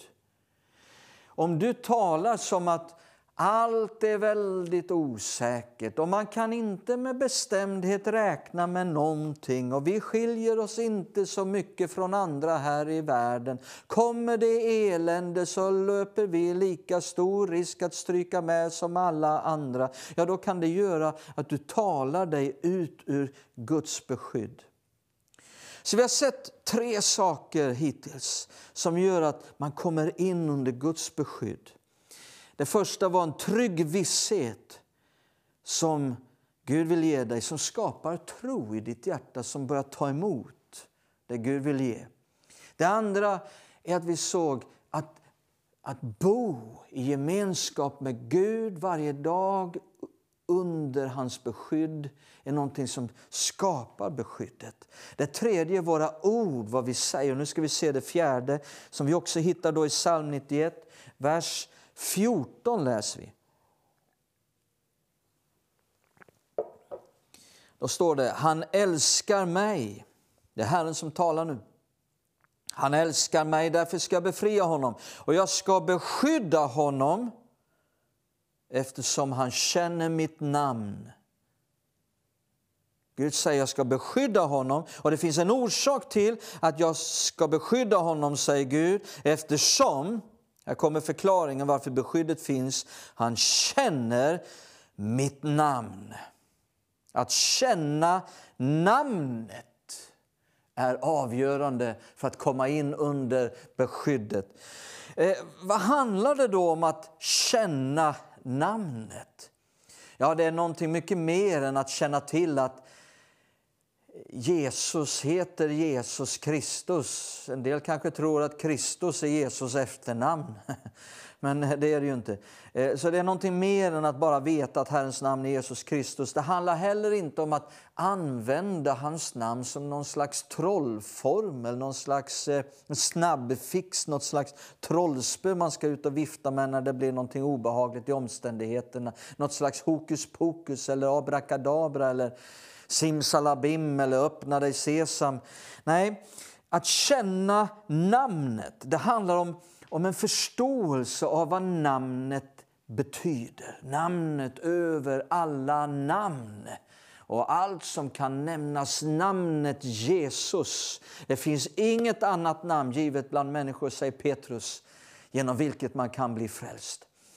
Eh, det handlar om en förståelse om vad det namnet betyder. Och lyssna noga på vad jag säger, att Jesus har gett oss sitt namn. Han har gett oss sitt namn. Petrus sa i Apostlagärningarna 3, när han möter den lame mannen vid sköna porten som inte hade gått ett steg i sitt liv och säger, jag har inte silver och guld. Han satt och tiggde där, den här lame mannen. Och Petrus sa, silver och guld har jag inte, men vad jag har, vad jag har, jag har fått någonting. Det ger jag dig i Jesu Kristi Nazarens namn. Stå upp och gå. Och han blev omedelbart botad. Och så säger Petrus till de religiösa ledarna som inte tyckte om vad han gjorde. Det namnet, namnet och tron på det namnet har gett styrka åt den här mannens fötter. namnet. Så det handlar om att förstå att vi har fått namnet av Jesus som en fullmakt. Precis som en fullmakt. Att använda hans namn som en fullmakt. Att tala och agera i hans namn. Att tala och agera och hans vägnar. Och en förståelse att hans namn representerar honom och allt det han är. Och att när vi talar i hans namn så frigörs allt det han är, allt det han har, allt det han förmår. Och att han är där när vi talar i hans namn. När vi talar i hans namn så är han där och gör det. Han är själv där och gör det. Där hans namn är, där är han. Det är underbart. Han sa det själv i Matteus kapitel 18. Så sa han, han talade om församlingens auktoritet. Makten som Jesus har gett till sin församling. Han sa det krävs bara två eller tre. Hela församlingen behöver inte vara samlad, men det krävs bara två eller tre som är samlade. Och så sa han, där två eller tre är samlade i mitt namn, där är jag. I mitt namn, där är jag. Där mitt namn är, där är jag. Där är han och gör det som vi befaller i hans namn. Jag träffade en man i, när jag bodde i USA. Han var långt över 70 år. Han var dessutom lärare på bibelskolan som jag gick. Och han hade tjänat Gud i nästan 50 år. Och han berättade om när han var pastor i en kyrka på 50-talet nära Mississippifloden. Och som du kanske vet så brukar den svämma över ibland, ganska så ordentligt. Eh, och, och, det var ett sånt här år när det var mer översvämning än, än eh, på väldigt, väldigt, väldigt länge. Det förstörde hela kvarter, hus överallt las under vatten. Det var fruktansvärt. En äldre kvinna som fanns i hans kyrka bodde i det här området, katastrofområdet. Och när vattnet hade dragit sig undan så tänkte han jag måste åka ut dit och se hur hon har det. Han fick parkera bilen, berättade han, flera hundra meter ifrån hennes hus. Det var så gyttjigt och förstört. Han fick hoppa på stenar och där han kunde för att inte förstöra sina skor. När han, kom, han såg på husen som fanns där, eh, på sidan av huset kunde man se hur mycket vattnet hade stigit upp och alla husen var förstörda. När han kom fram till hennes hus, alldeles vid grinden, så tittade han upp och så fick han syn på att hon satt ute på verandan och prisade Gud. Så han hoppar på lite stenar upp och han ser att även på hennes hus så har vattenranden gått upp mitt på huset. Men när han kommer upp för trappan och upp på verandan så ser han att hon ser så glad ut och hon prisar Gud och tackar Gud. Och så tittar han in i huset och ser att huset är helt oförstört inuti. Och han blir helt stum. Han säger till henne, ja, det, hur kan man säga någonting när man blir stum? Men när han till sist kunde prata så säger han, vad, vad är det som har hänt? Hur kan det komma sig att, att ditt hus inte är förstört precis som de andra husen?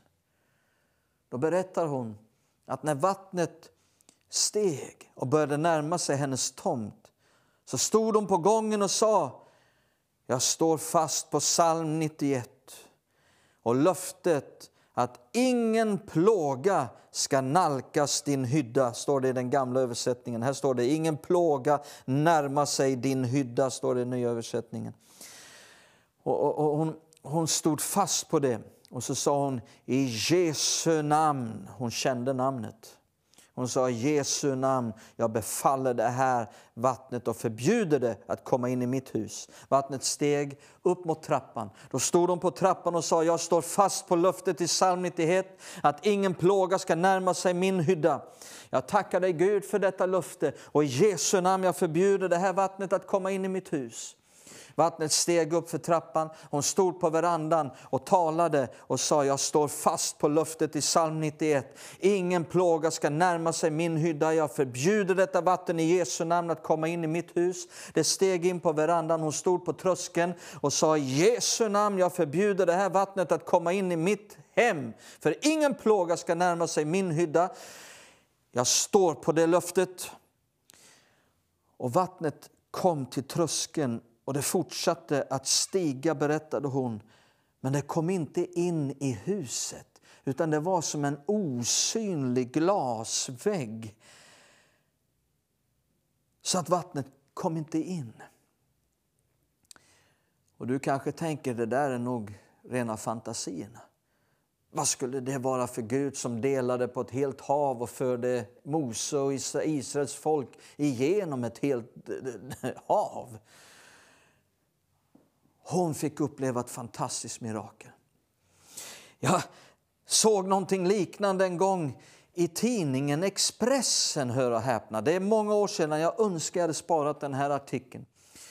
Eh, men det var under de här åren, jag tror att det kanske kan ha varit 15 år sedan eller någonting liknande. Men kan du tänka dig, i Expressen så var det ett fantastiskt vittnesbörd om, om en liknande händelse. Det var i Kalifornien. Ni vet hur det kan vara så här enormt omfattande bränder. Och, och hela, hela villakvarter brann ner. Det enda som folk fick fly, det enda som fanns kvar var murstockarna. Allt annat var sönderbränt och nedbränt. Och, och, och då finns en bild i Expressen där man ser ett flygfoto över alla de här, det här villakvarteret där alla hus var nedbrända. Det, fanns bara, det var svart och bara murstockarna var kvar, utom en tomt där huset stod orört.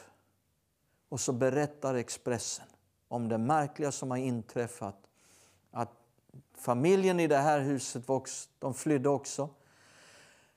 Men sen bad de för sitt hus och sen bestämde de sig för att stå fast på psalm 91 och så skickar de ett fax.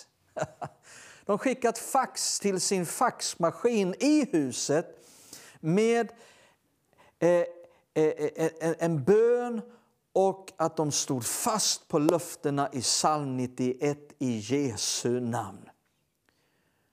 Och Expressen bara lyfte fram och berättade om detta utan att klanta till det och förklara bort det. Ja, det sker sådana saker i vår tid. Jag ska avsluta här i Ordspråksboken kapitel 18. Ordspråksboken kapitel 18. Vi talar om namnet, den fjärde saken som skapar beskyddet från Gud omkring våra liv. Namnet. Ordspråksboken 18, vers 10, så står det, lyssna, Herrens namn.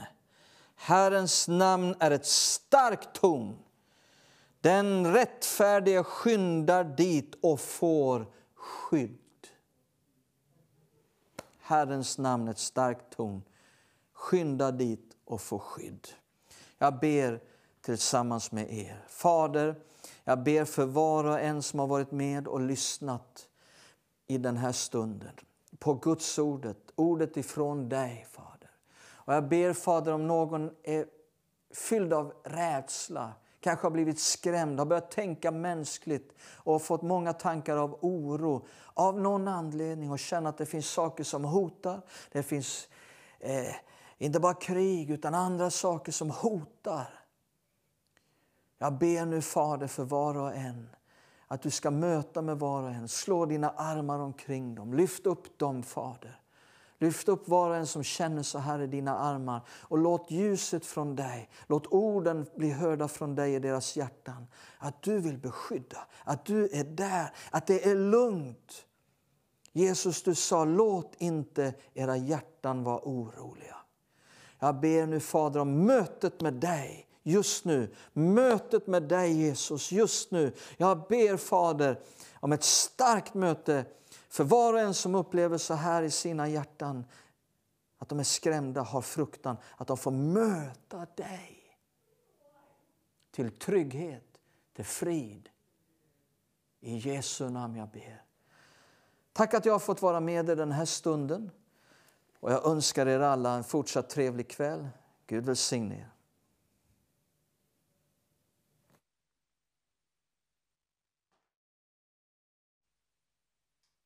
Hej på er! Nu står jag här med kvällens tredje gäst, pastor Anders Marklund som är pastor i eh, Ekumeniakyrkan. Det heter Hönö Missionskyrka, vad heter det nu? Vi heter Hönö Missionskyrka. Oj, så unikt! Ja, det är galet. Ja, att det fortfarande ja. finns ja. missionskyrkor kvar. Vi är väldigt glada för det. Ja, det är jag med. Ja, och att Hönö ja. Eh, är välsignade av dig, det tycker jag är extra roligt. Jag vill bara säga till dig nu innan jag ska intervjua eh, Anders här att vi är så tacksamma för gåvogivare. Vi har ju fått in eh, 500. Asta har skickat den gåvan och likaså Annika Månsson. Och så var gärna med du också och du ser möjligheten att ge här. Jag tror att det kommer lite text där du ser hur du kan swisha om du är från Sverige. Du kan också ringa in och säga att du vill bli månadsgivare och du kan komma in på callcenter och få samtal och du kan också skicka en gåva via plusgiro. Och eh, är du norsk, bor i Norge, kör med Vips. Eh, och det är ju så här som du har hört här att det är en enorm glädje att så många är med och ger. Men det behövs ännu fler. Och är det så att du bara känner att jag vill ge en jättestor gåva så är det så tacksamt. Jag tror att Gud kan leda i det här. Och du kan också få ge den gåva som du vill varje månad. Och om du är med och bidrar redan nu så ta tillfället och skicka in pengar via Swish. Vi, vi går direkt in här på en intervju här, Anders. Påsken ser väldigt olika ut för oss. Ja, Jag är ju då uppväxt med Hönö. Mm. Och påsken för mig var smällare. Alla dagar utom långfredagen. Jaha. Varför inte på långfredag? Då fick man inte göra något så ogudaktigt som att föra väsen och störa andra. Nej, jag känner igen det. Men alla andra dagar det. fick man göra det. Och Ja. på påskafton kände du till med, med gran. Ja, ja, ja. ja, ja. Och det är ju, det är ju liksom... Jag, jag tycker ju att det är lite fräckt. Alltså, Fräckt som, i, fräckt som i fult eller fräckt Nej, som li- coolt? det är lite roligt tycker jag. Att, för att det- börjar ju på juldagen liksom. Mm. Och sen håller det ju på ända fram till påsk. Att de eh, letar, granar. letar gran. Ja, ibland tar de ju granar. Ja. Men, bara de inte tar den på förra julafton så är det helt okej. Ja, och jag, jag måste säga att så länge de håller sig så länge det hålls inom rimliga ramar så tycker jag det är lite kul. Alltså man ser unga killar åka ut på havet med båtar med granar i och gömma på någon kobbe någonstans. Och sådär, va? Det, är, det, det, det är en enorm kreativitet. Det kan man faktiskt säga, för att eh, eh, man gömmer till och med i, i andras Källare. källare. Ja. som, som inte, ä, stackars ägaren har ingen aning om att han har eh, massa granar i, i, Nej. eller i sin bod. Ja. Eh, vi hade det ju så väl att ingen vågade ta granar i vår trädgård. Beroende på... Att de var rädda för mig. Ja, jag tänkte... Nej, de vi- visste det att eh, Christians pappa, han, han är sträng, så ta inga granar där. Det är en risk. Men det var faktiskt så att Ja. det, man visste liksom, liksom var du kunde ställa och lägga granar. Men du vet, när vi tar ut granen efter jul va? Så ställer man ju den på, nere vid brevlådan eller någonting. Va? Sen, sen, sen är den borta fem minuter senare och man ser inte vem som tar den och man vet inte hur det går till. Men den bara, pop, så är den försvunnen. Mm. Det, det, Det saknar jag faktiskt. Eftersom jag nu mera bor i Bergsjön i Göteborg. ja, den ska jag lösa Så har jag försökt att lägga den på lite olika ställen. Det finns fortfarande granar, så jag säger nu till alla öbor, det finns fortfarande bara granar i stan. Ta dem istället och gör lite nytta. Stjäl inte från varandra. Det var, var det slut på det eh, eh, grantalet. Ja. Men eh, om vi går till de här, eh, vi har ju hört här om dymmelonsdagen. Ja. ja, det är väl idag va? Ja, Man klädde klockorna med, för de skulle slå lite mindre kraftigt i kyrkklockan. Ja. Men det var ju den frågan jag ställde till den första gästen, Hans Weissbrott. Men du är ju pastor i samfundet Ekumeniakyrkan. Jag var till och med med och, som processledare när det bildades. Var jag anställd som processledare där. Och då tänker jag, har ni någonting som ni liksom gör i missionsförbundet, som jag nu fortfarande säger, förlåt, det blir ju så. Gärna göra. Ekumeniakyrkan, eh, som ni tänker att det är nog bara vi i Missionskyrkan eller Covenant Churches som gör det här. Mm. Har ni någonting sånt? Inte som jag kommer på på rak arm sådär, utan det, vi är nog ganska mainstream liksom. Det tror jag. Är det det som är att ni, att ni är liksom lagom av lagom? Hoppas inte det. jag vill inte du vara säger lagom. mainstream och jag säger lagom. Ja, nej, det var lagom, men det är ju liksom... Alltså, nej, men jag tror inte att vi har några såna där saker som liksom... Det här är bara, händer bara i missions...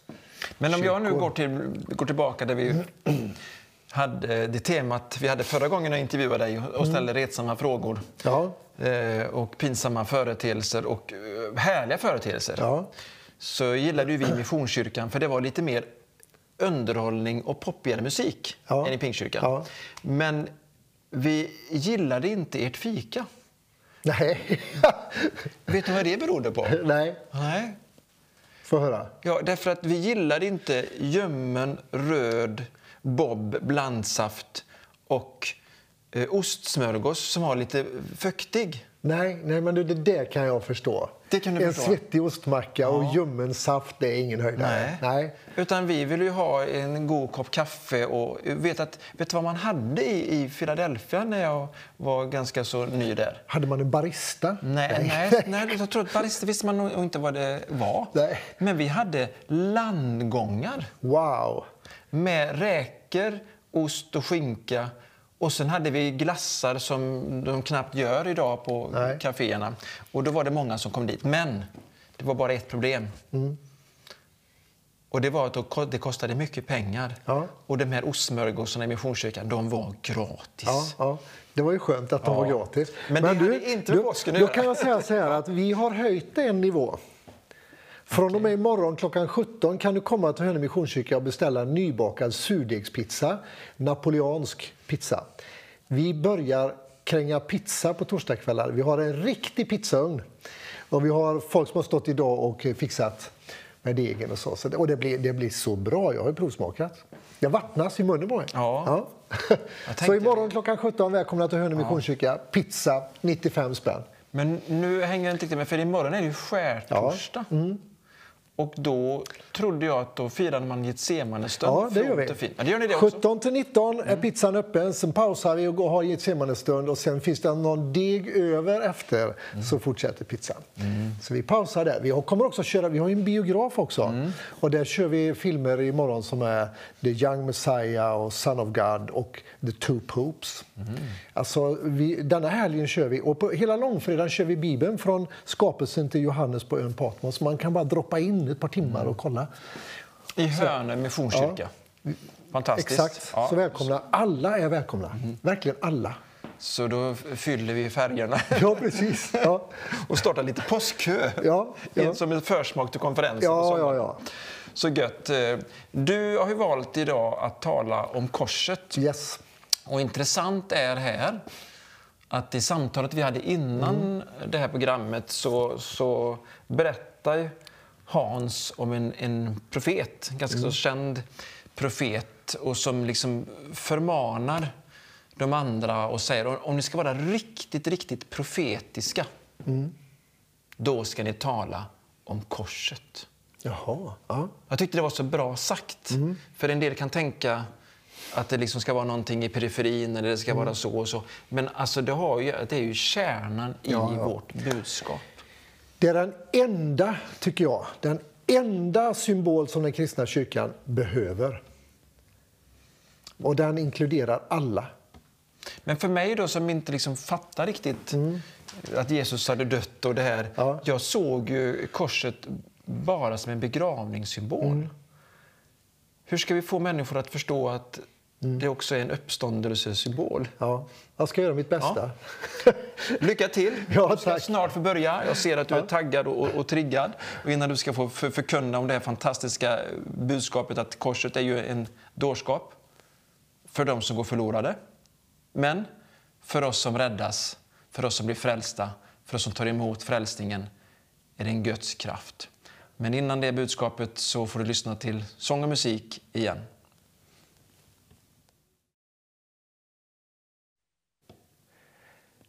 Då är det dags. Och jag har ju redan blivit presenterad. Anders Marklund, pastor i Hönö Missionskyrka och har förmånen att få stå här framför just dig ikväll.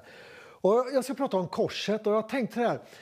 Korset var ju det sättet man avrättade människor på. Och man avrättade Jesus på, genom korsfästelse. Och till och med romarna ansåg att det var så grymt att använda detta som ett slags sätt att ta livet av folk så att man avskaffade korsfästelsen ungefär 320-315 efter Kristus. Då. Så det är ett tag sedan man avskaffade det som ett redskap. Då. Romarna gjorde det.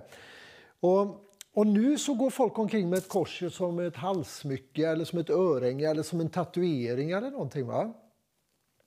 Och då tänker jag att det här har ju att göra med att korset har fått en annan, en annan eh, liksom, identitet eller verkan än vad det hade på den tiden. Det står för någonting annat.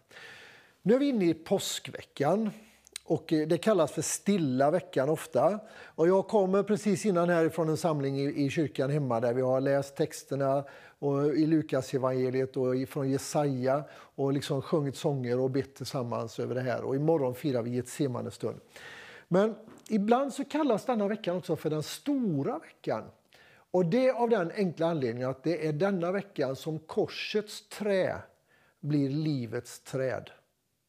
Alltså, någonting händer som förändrar hela historien och som förändrar din och min möjlighet till en gemenskap med Gud. Och Det tycker jag är häftigt. Ehm, för några år sedan så var vi på semester, jag och min fru och vår dotter på en ö någonstans. Lanzarote eller vad det nu var. Jag kommer faktiskt inte ihåg. Och där i, i kön liksom, lär vi känna en familj, inte i kön utan i området där vi bodde lärde vi känna en familj. De hade en liten pojk, han var fem år. Och, ehm, och så kommer det fram att jag är pastor och då säger mamman till sin lille pojk. Du förstår, han där, han kan allt om Jesus. Och den här pojken var ju jätteintresserad av detta. Och så dagen efter när vi träffas vid poolen där så, så är han i och leker. Och för mig var det länge sedan jag lekte med en sån liten så jag tänkte jag hoppar i och latchar lite med honom.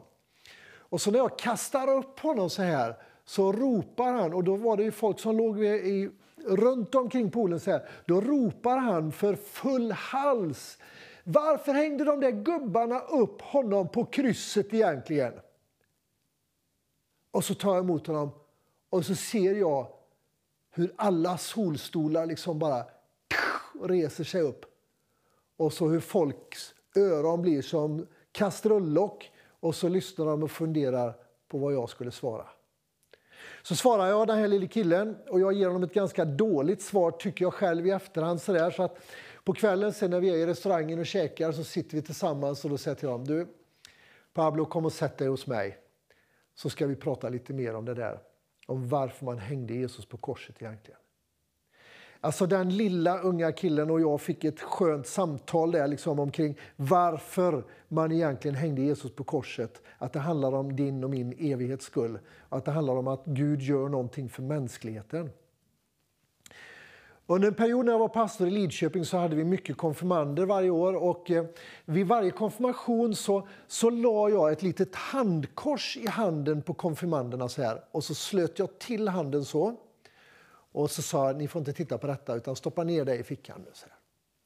Och så efter konfagudstjänsten så tittade de på det här då, va? och så såg man att det var ett träkors. Och en gång så kom en killes mamma fram till mig och så säger hon så här, och hon var polis. Och så, så här, tror du att du har ett kors till mig också? Självklart, sa jag. Och så fick hon ett sånt litet träkors, ett handkors. Och så berättade hon för mig sedan ett tag senare att det finns med i mina mina arbetsfickor. När hon är ute som polis så hade hon det med sig i fickan. Och när hon behövde så kunde hon känna att där är korset. Så hände det att det kom bort, hon tappade bort korset. Och då kom hon till mig och så sa hon så här, tror du att jag kan få ett till? Och så fick hon ett kors till. Det var så viktigt för henne att det fick hänga med i det som var hennes. För det gav henne någonting att kunna känna det här där korset blev livets träd. Liksom. Det blev någonting som faktiskt kunde betyda någonting, gav trygghet och gav värme och gav hopp. Liksom. Och Det är precis det jag tänker att korset gör. Det ger hopp.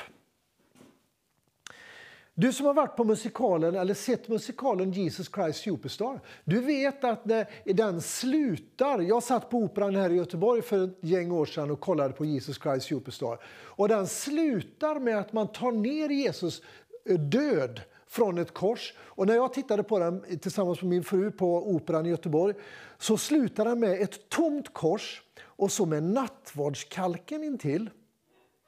Och jag tänkte så här när jag såg det.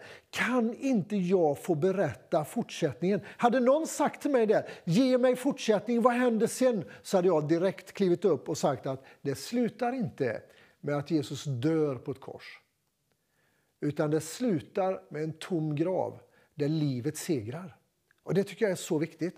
Men hur kommer man dit egentligen då? Hur kom Jesus dit? Det ska vi titta på nu. Och jag tänker så här, att vi ska följa Paulus. Och Paulus han, han ger oss en berättelse ifrån Romarbrevet. Vi kan följa Paulus genom Romarbrevet så kan vi se hur korset får, vad korset får betyda, vad det egentligen har för innebörd. Och då så står det så här i Romarbrevets tredje kapitel och den 23 versen. Och det här är själva mänskligheten, människans utgångsläge. Och eh, stäng inte av nu, utan följ med nu även om det är lite tuff början. Då står det så här. Alla har vi syndat och saknar därför den likhet med Gud som vi är skapade att ha. Alltså alla har syndat. Anders Marklund och vem vi nu än är, vi har syndat, säger Bibeln. Och saknar därför den likhet med Gud som vi är skapade att ha. Alltså vi saknar någonting som gör att vi har en likhet med Gud på grund av det som Bibeln kallar för synd. Då. Och ibland hör man det där, va? jag har inget behov av Gud, jag klarar mig på egen hand, jag har min tro och den, den räcker.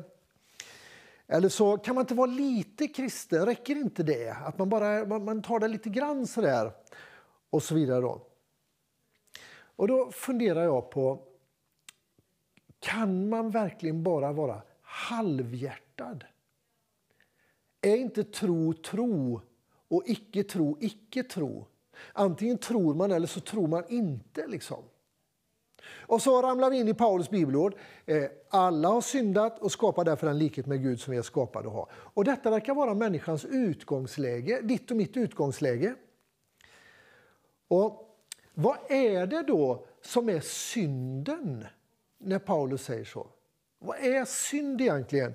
Och då kan vi titta på vad Jesus säger om synd. Och Han säger något väldigt bra i Johannes evangeliet, det 16 kapitlet och den 9 versen. Och där står det så här. Synd, de tror inte på mig. Och då, då står ju inte Jesus och hänger mot en stolpe så här och talar om för lärarna det är synd att de inte tror på mig. Utan han säger att synd, de tror inte på mig. Och ibland får vi för oss att synd är en handling. Medan jag tänker att när Jesus säger det så är synd ett tillstånd. Alltså, jag bryr mig inte om Gud. Jag går min egen väg. Jag klarar mig på egen hand. Det är att missa målet betyder ju synd då. Att, att liksom vända ryggen bort från, vända sig bort ifrån Gud. Istället för att vända sig mot Gud. Så synd är inte en handling på det viset. En handling kan vara fel och bör absolut vara vissa handlingar som vi ska avstå ifrån. Självklart. Och när jag har en tro så måste det få ännu större konsekvenser för mig att jag avstår från vissa saker för att inte göra någon annan illa. Men i det här fallet så menar Jesus att synd är att vända Gud ryggen. Att liksom säga, jag behöver inte dig, jag klarar mig på egen hand. Det går alldeles utmärkt. Och, och då kan man tänka sig att synd är det som förorenar världen. Alltså det som får mig att liksom inte bry mig om Gud. Eller, eller synd kan ju vara det som skitar ner den här världen också. Det blir någonting fel. Vi hamnar på fel, fel nivå, fel nivå i förhållande till Gud helt enkelt. Va? Och då tänker jag att krig naturligtvis är synd för vi gör någon annan illa. Miljöförstöring är synd för vi skadar det som vi, Gud har skapat. Liksom. Och det är ett resultat av att vi har vänt Gud ryggen till. Det blir ett resultat av att vi vänder Gud ryggen. Så det där är utgångsläget för alla människor. Att alla har vi syndat och saknar därför en likhet med Gud som vi är skapade av. Alla har vänt honom ryggen till. Ja, och då, det beskriver Paulus i Romarbrevet 3 och 23. Men sen så tar Gud ett initiativ och det är där korset kommer in. Och då så står det i Romarbrevet 5, vers 8 och 9. Du vet, Paulus han skrev väldigt mycket i Nya testamentet. Väldigt många brev skrev han i Nya testamentet. Och Romarbrevet är ett av de större och mest omfattande breven. Och här skriver han i det femte kapitlet, vers 8 och 9. Gud visar sin stora kärlek till oss, till dig och till mig genom att sända Jesus Kristus att dö för oss medan vi fortfarande var syndare, alltså medan vi fortfarande hade vänt honom ryggen till. Och eftersom han gav sitt blod för oss när vi fortfarande hade vänt honom ryggen till hur mycket mer ska han då inte göra för oss nu när han har förklarat oss icke skyldiga? Vet ni det? att en tredjedel av evangelierna, kanske drygt en tredjedel, handlar om de sista dagarna som Jesus gick här på jorden. Handlar om det här, just det här att Gud visar sin stora kärlek till oss. Han lät Jesus dö för våran skull. Han tog allt på sig och han förklarar oss icke skyldiga egentligen. Så när Gud, Gud, blir människa i Jesus Kristus så han plågas, han torteras och man korsfäster honom, man spikar upp honom på ett kors. Och allt det där gör han för din och min skull. För att han skulle kunna få möjlighet till en relation med dig och mig. Och för att du och jag skulle kunna få möjlighet till en relation med en levande Gud. En levande Gud. Hur funkar detta då, att han kliver in i mitt ställe? Hur kan det gå till? Hur, jag måste väl, vi är ju så vana vid att kunna göra rätt för oss, betala för oss, att förtjäna någonting. Ja, låt mig ge en bild från hockeyrinken. Alla som har varit på hockey vet ju att ibland så gör målvakten dumheter. Och när en målvakt gör en dumhet i ett hockeylag, låt oss säga att en målvakt drämmer till någon annan med en klubba. Och så blir det utvisning och då gör domaren så här. Då håller han upp handen. Och så håller han upp handen tills eh, det laget där målvakten har gjort en dumhet får tag på pucken. Och när domaren blåser för utvisning så är det någon av de medspelarna i målvaktens lag, de fem spelarna som var på isen när han gjorde sin för, för det här felet. Det är någon av de fem som måste ta straffet för målvakten, för sin kompis. Målvakten går fri. Men någon av de andra fem får sitta av straffet i utvisningsbåset. Så målvakten behöver inte åka till båset och sitta av sin tid om det inte är en riktigt, riktigt, riktigt grov företeelse. Utan någon av hans medspelare får ta straffet i hans ställe. Och, och Det här kallas för ställföreträdande. Att Jesus han gör liksom allting klart. Han är på samma plan som dig när du spelar ditt livsmatch. När du går ditt liv som du gör nu, så vill han gå på planen samtidigt som dig. Och när du, ibland, när du och jag ibland gör saker och ting som är fel, så har han redan betalat det för dig och mig. Det finns, liksom, det finns liksom ingenting vi behöver lägga till eller betala extra för. Utan allt är klart. Så han liksom lägger armen om dig när du tycker att ditt liv är surt och när du tycker att det går åt skogen och när du tycker att nu har jag gjort något dumt igen. Så lägger han armen om dig och så säger han så här, han nämner dig vid namn och så säger han Anders, det är okej. Okay. Vi kör vidare nu. Kom ihåg det. För det är någonting som alla människor vill höra om sig. Att man är älskad, att man är förlåten, och sen kommer det tredje som alla vill göra, kom in och ät. Alltså varje människa vill höra det här, att du är älskad. Och det är precis det som händer på korset. Att du är så högt älskad att Jesus valde att gå i döden för dig. Och det gjorde han på långfredagen. Han, gjorde, han dog i den nionde timmen, klockan tre mitt på dagen. Så gav han upp andan och då i det sista andetaget så fanns du med. Och jag med. Du är förlåten. Allt det där som du och jag går och bär på, det tog han på sig på korset. För att du och jag ska få vara fria. Fria tillsammans med honom. Och så det tredje, kom in och ät. Alltså han bjuder in dig och mig till en gemenskap. Gud bevisade sin kärlek för oss, att han lät Jesus Kristus dö för oss, står det ju. Han bjuder in dig och mig och förklarar oss icke skyldiga. Så från hans sida så har du tre ja på de frågorna. Är jag älskad? Ja. Är jag förlåten? Ja. Är jag inbjuden till honom? Ja. Så enkelt är det. Och det spelar ingen roll vad du har med dig i bagaget.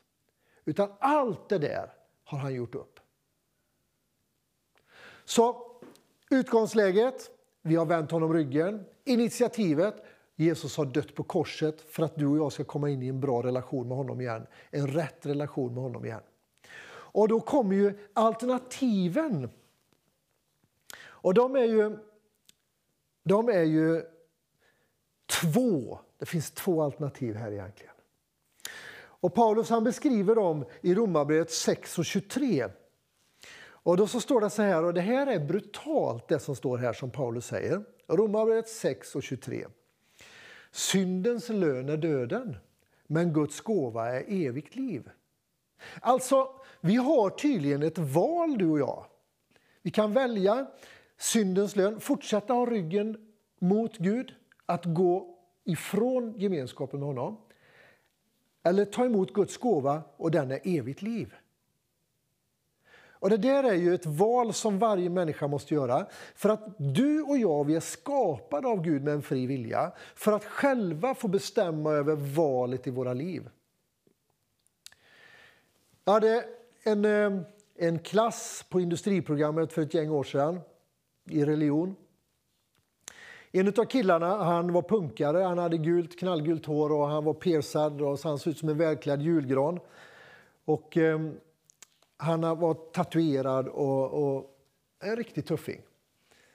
När vi pratade Gud, han och jag, och med klassen, så hade han en stark tro. Fast han tänkte att han själv var Gud. Så han tänkte att jag ska klara det här på egen hand. Jag behöver liksom ingen extern Gud som kommer till mig. Utan jag ska klara det här på egen hand. Och så när vi hade avslutat vår våran eh, religion och det blev, Eh, religionen var över, vi hade haft hela läsåret med varandra och så säger jag i sista lektionen, är det någon av er som hamnar i knipa så, så kan ni höra av er till mig så vill jag hjälpa er. Och då var det någon av dem som räckte upp handen och sa så här, Marklund, då hör jag av mig när jag är stupfull en fredagkväll och inte hittar hem. Nej, det, kan du, det får du klara av själv, sa jag. Den, det problemet, det löser inte jag åt dig. Har du satt dig i den situationen så får du klara av det själv. Och så händer det en fredagkväll att eh, punkan kommer in i kyrkan där jag jobbade. Och så säger han till mig så här, Marklund, vill du se mina nya tatueringar? Och det vill jag ju gärna göra. Så vi gick åt sidan, han var lite salongsberusad och kommer in där. Och så drar han upp armen så här, tröjan på armen så här, så visar han mig en skrattande djävul och en gråtande Jesus.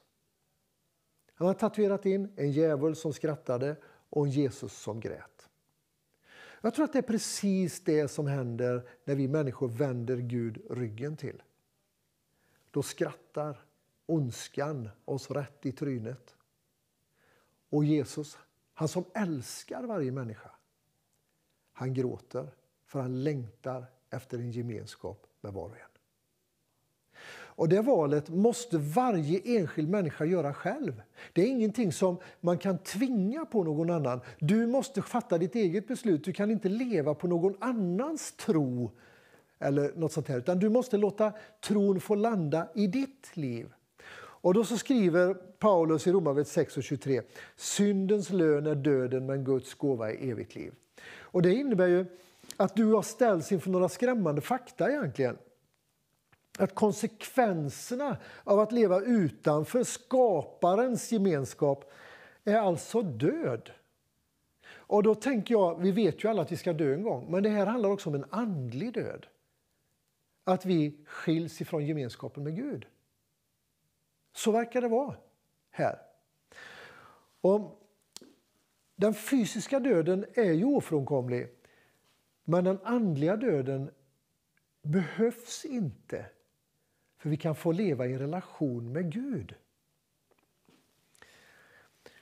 Och Det goda här är ju att bibelordet stannar inte där och säger att syndens lön är döden, utan bibelordet är ju positivt och kommer ju med lösningen på det här. säger så här, men Guds gåva är evigt liv. Jag vet inte om du ser på Mästarnas mästare.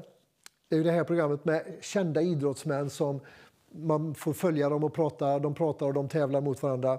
Jag såg några minuter på ett av programmen idag på eftermiddagen. Och då var det man skulle sitta mot en vägg i 90 grader. Och då var det en av de här idrottsmännen som satte nytt rekord där i Mästarnas mästare. Han satt i över 26 minuter i 90 grader. Och han, han, fick en, han satt längre tid än vad de övriga medtävlande gjorde tillsammans. Så han samlade på sig mycket där. Och då tänker jag så här, han förtjänade sina poäng för att han vann den tävlingen. En idrottsman han förtjänar sin medalj om han vinner, eller kommer tvåa eller kommer trea. Han har gjort rätt för den. Men när, när Bibeln pratar om Guds gåva som evigt liv så är det någonting, en gåva som du och jag får utan att vi ska förtjäna, eller att vi ska prestera eller att vi ska klara av. Vi ska bara vara de vi är.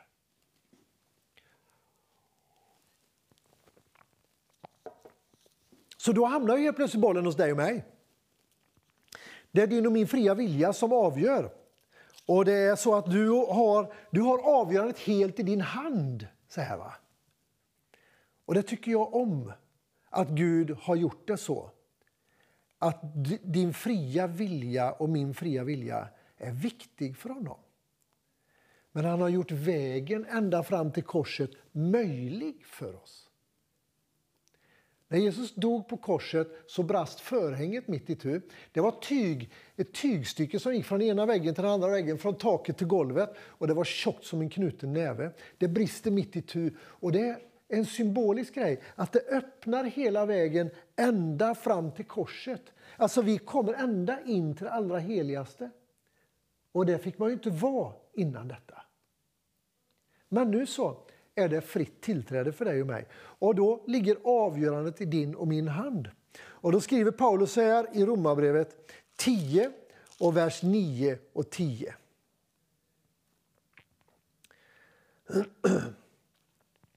För om du med din mun bekänner att Jesus är Herre och i ditt hjärta tror att Gud har uppväckt honom från de döda, då ska du bli frälst. Med hjärtat tror man och blir rättfärdig, med munnen bekänner man och blir frälst. Det är ju det, är ju det som gäller enligt Bibeln. då. Att hjärtats tro och munnens bekännelse. Alltså inte, inte en massa gärningar och plikt och prestationer utan tror du att Jesus har dött och uppstått för dig? Om jag ställer frågan till dig nu så kan du inte svara så jag hör den. Men du kan ju svara så någon som sitter i nära dig hör den. Tror du att Jesus har dött och uppstått för dig?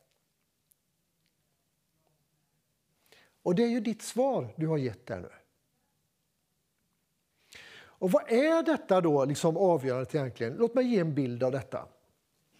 Det var två killar som växte upp ihop. De eh, gick i samma klass på, i skolan och, och de eh, hade det bra tillsammans. De var, de var tajta kompisar. Och sen så efter skolan så tappade de kontakten med varandra och livet fortsatte åt varsitt håll. Den ena han studerade juridik och han blev domare. Men den andra han hamnade i ett missbruk och kriminalitet så han, det gick inte så bra för honom på det viset. Och så en dag så kommer de tillsammans igen och då, och då gör de det i rättssal. Där domaren ska döma brottslingen. Och när domaren sitter där så ser han det är ju min barn och ungdomskamrat.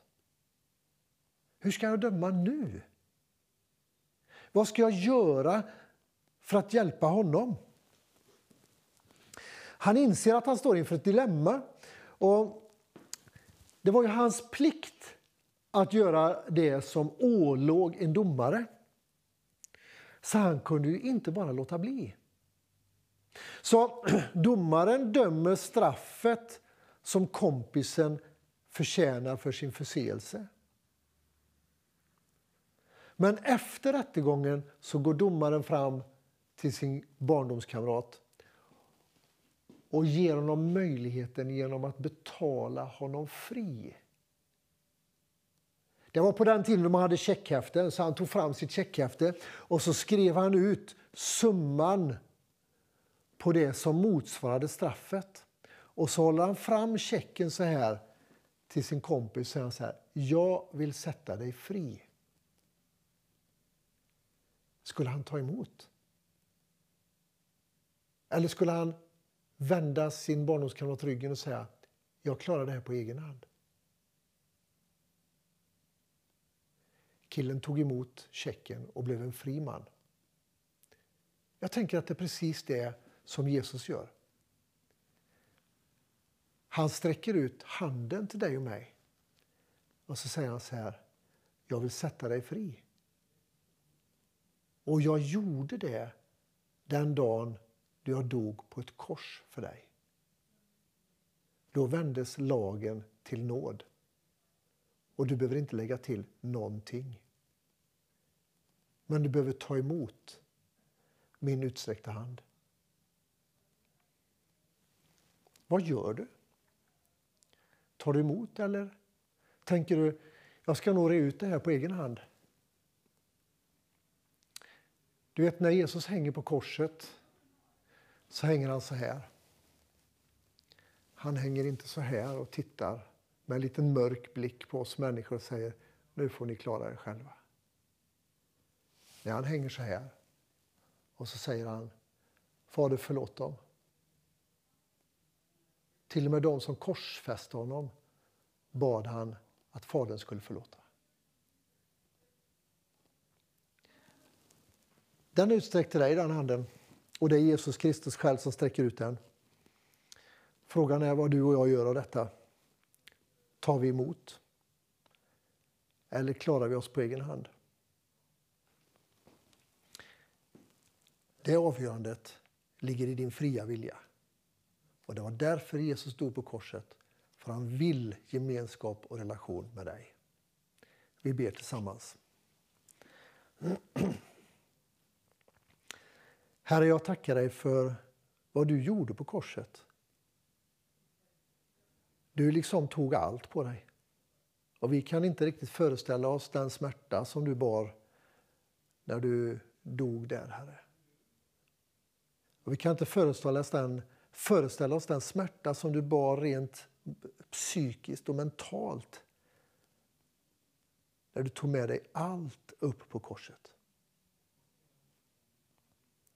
Jag ber dig, Herre, för var och en som ser på detta, lyssnar på detta, följer detta. Jag ber att vi skulle få en lite större förståelse av vem du är och vad du har gjort för oss. Och jag ber dig, Far, att om någon just nu sitter där hemma och säger sitt ja till dig så ber jag dig, Far, att du fyller det rummet på ett alldeles speciellt sätt med din närvaro. Jag ber om det, Herre. Att du fyller det rummet med din närvaro.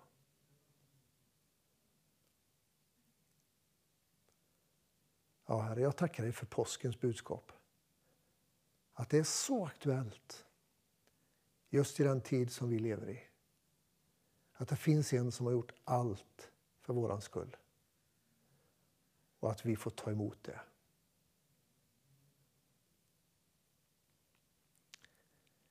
I Jesu namn. Amen.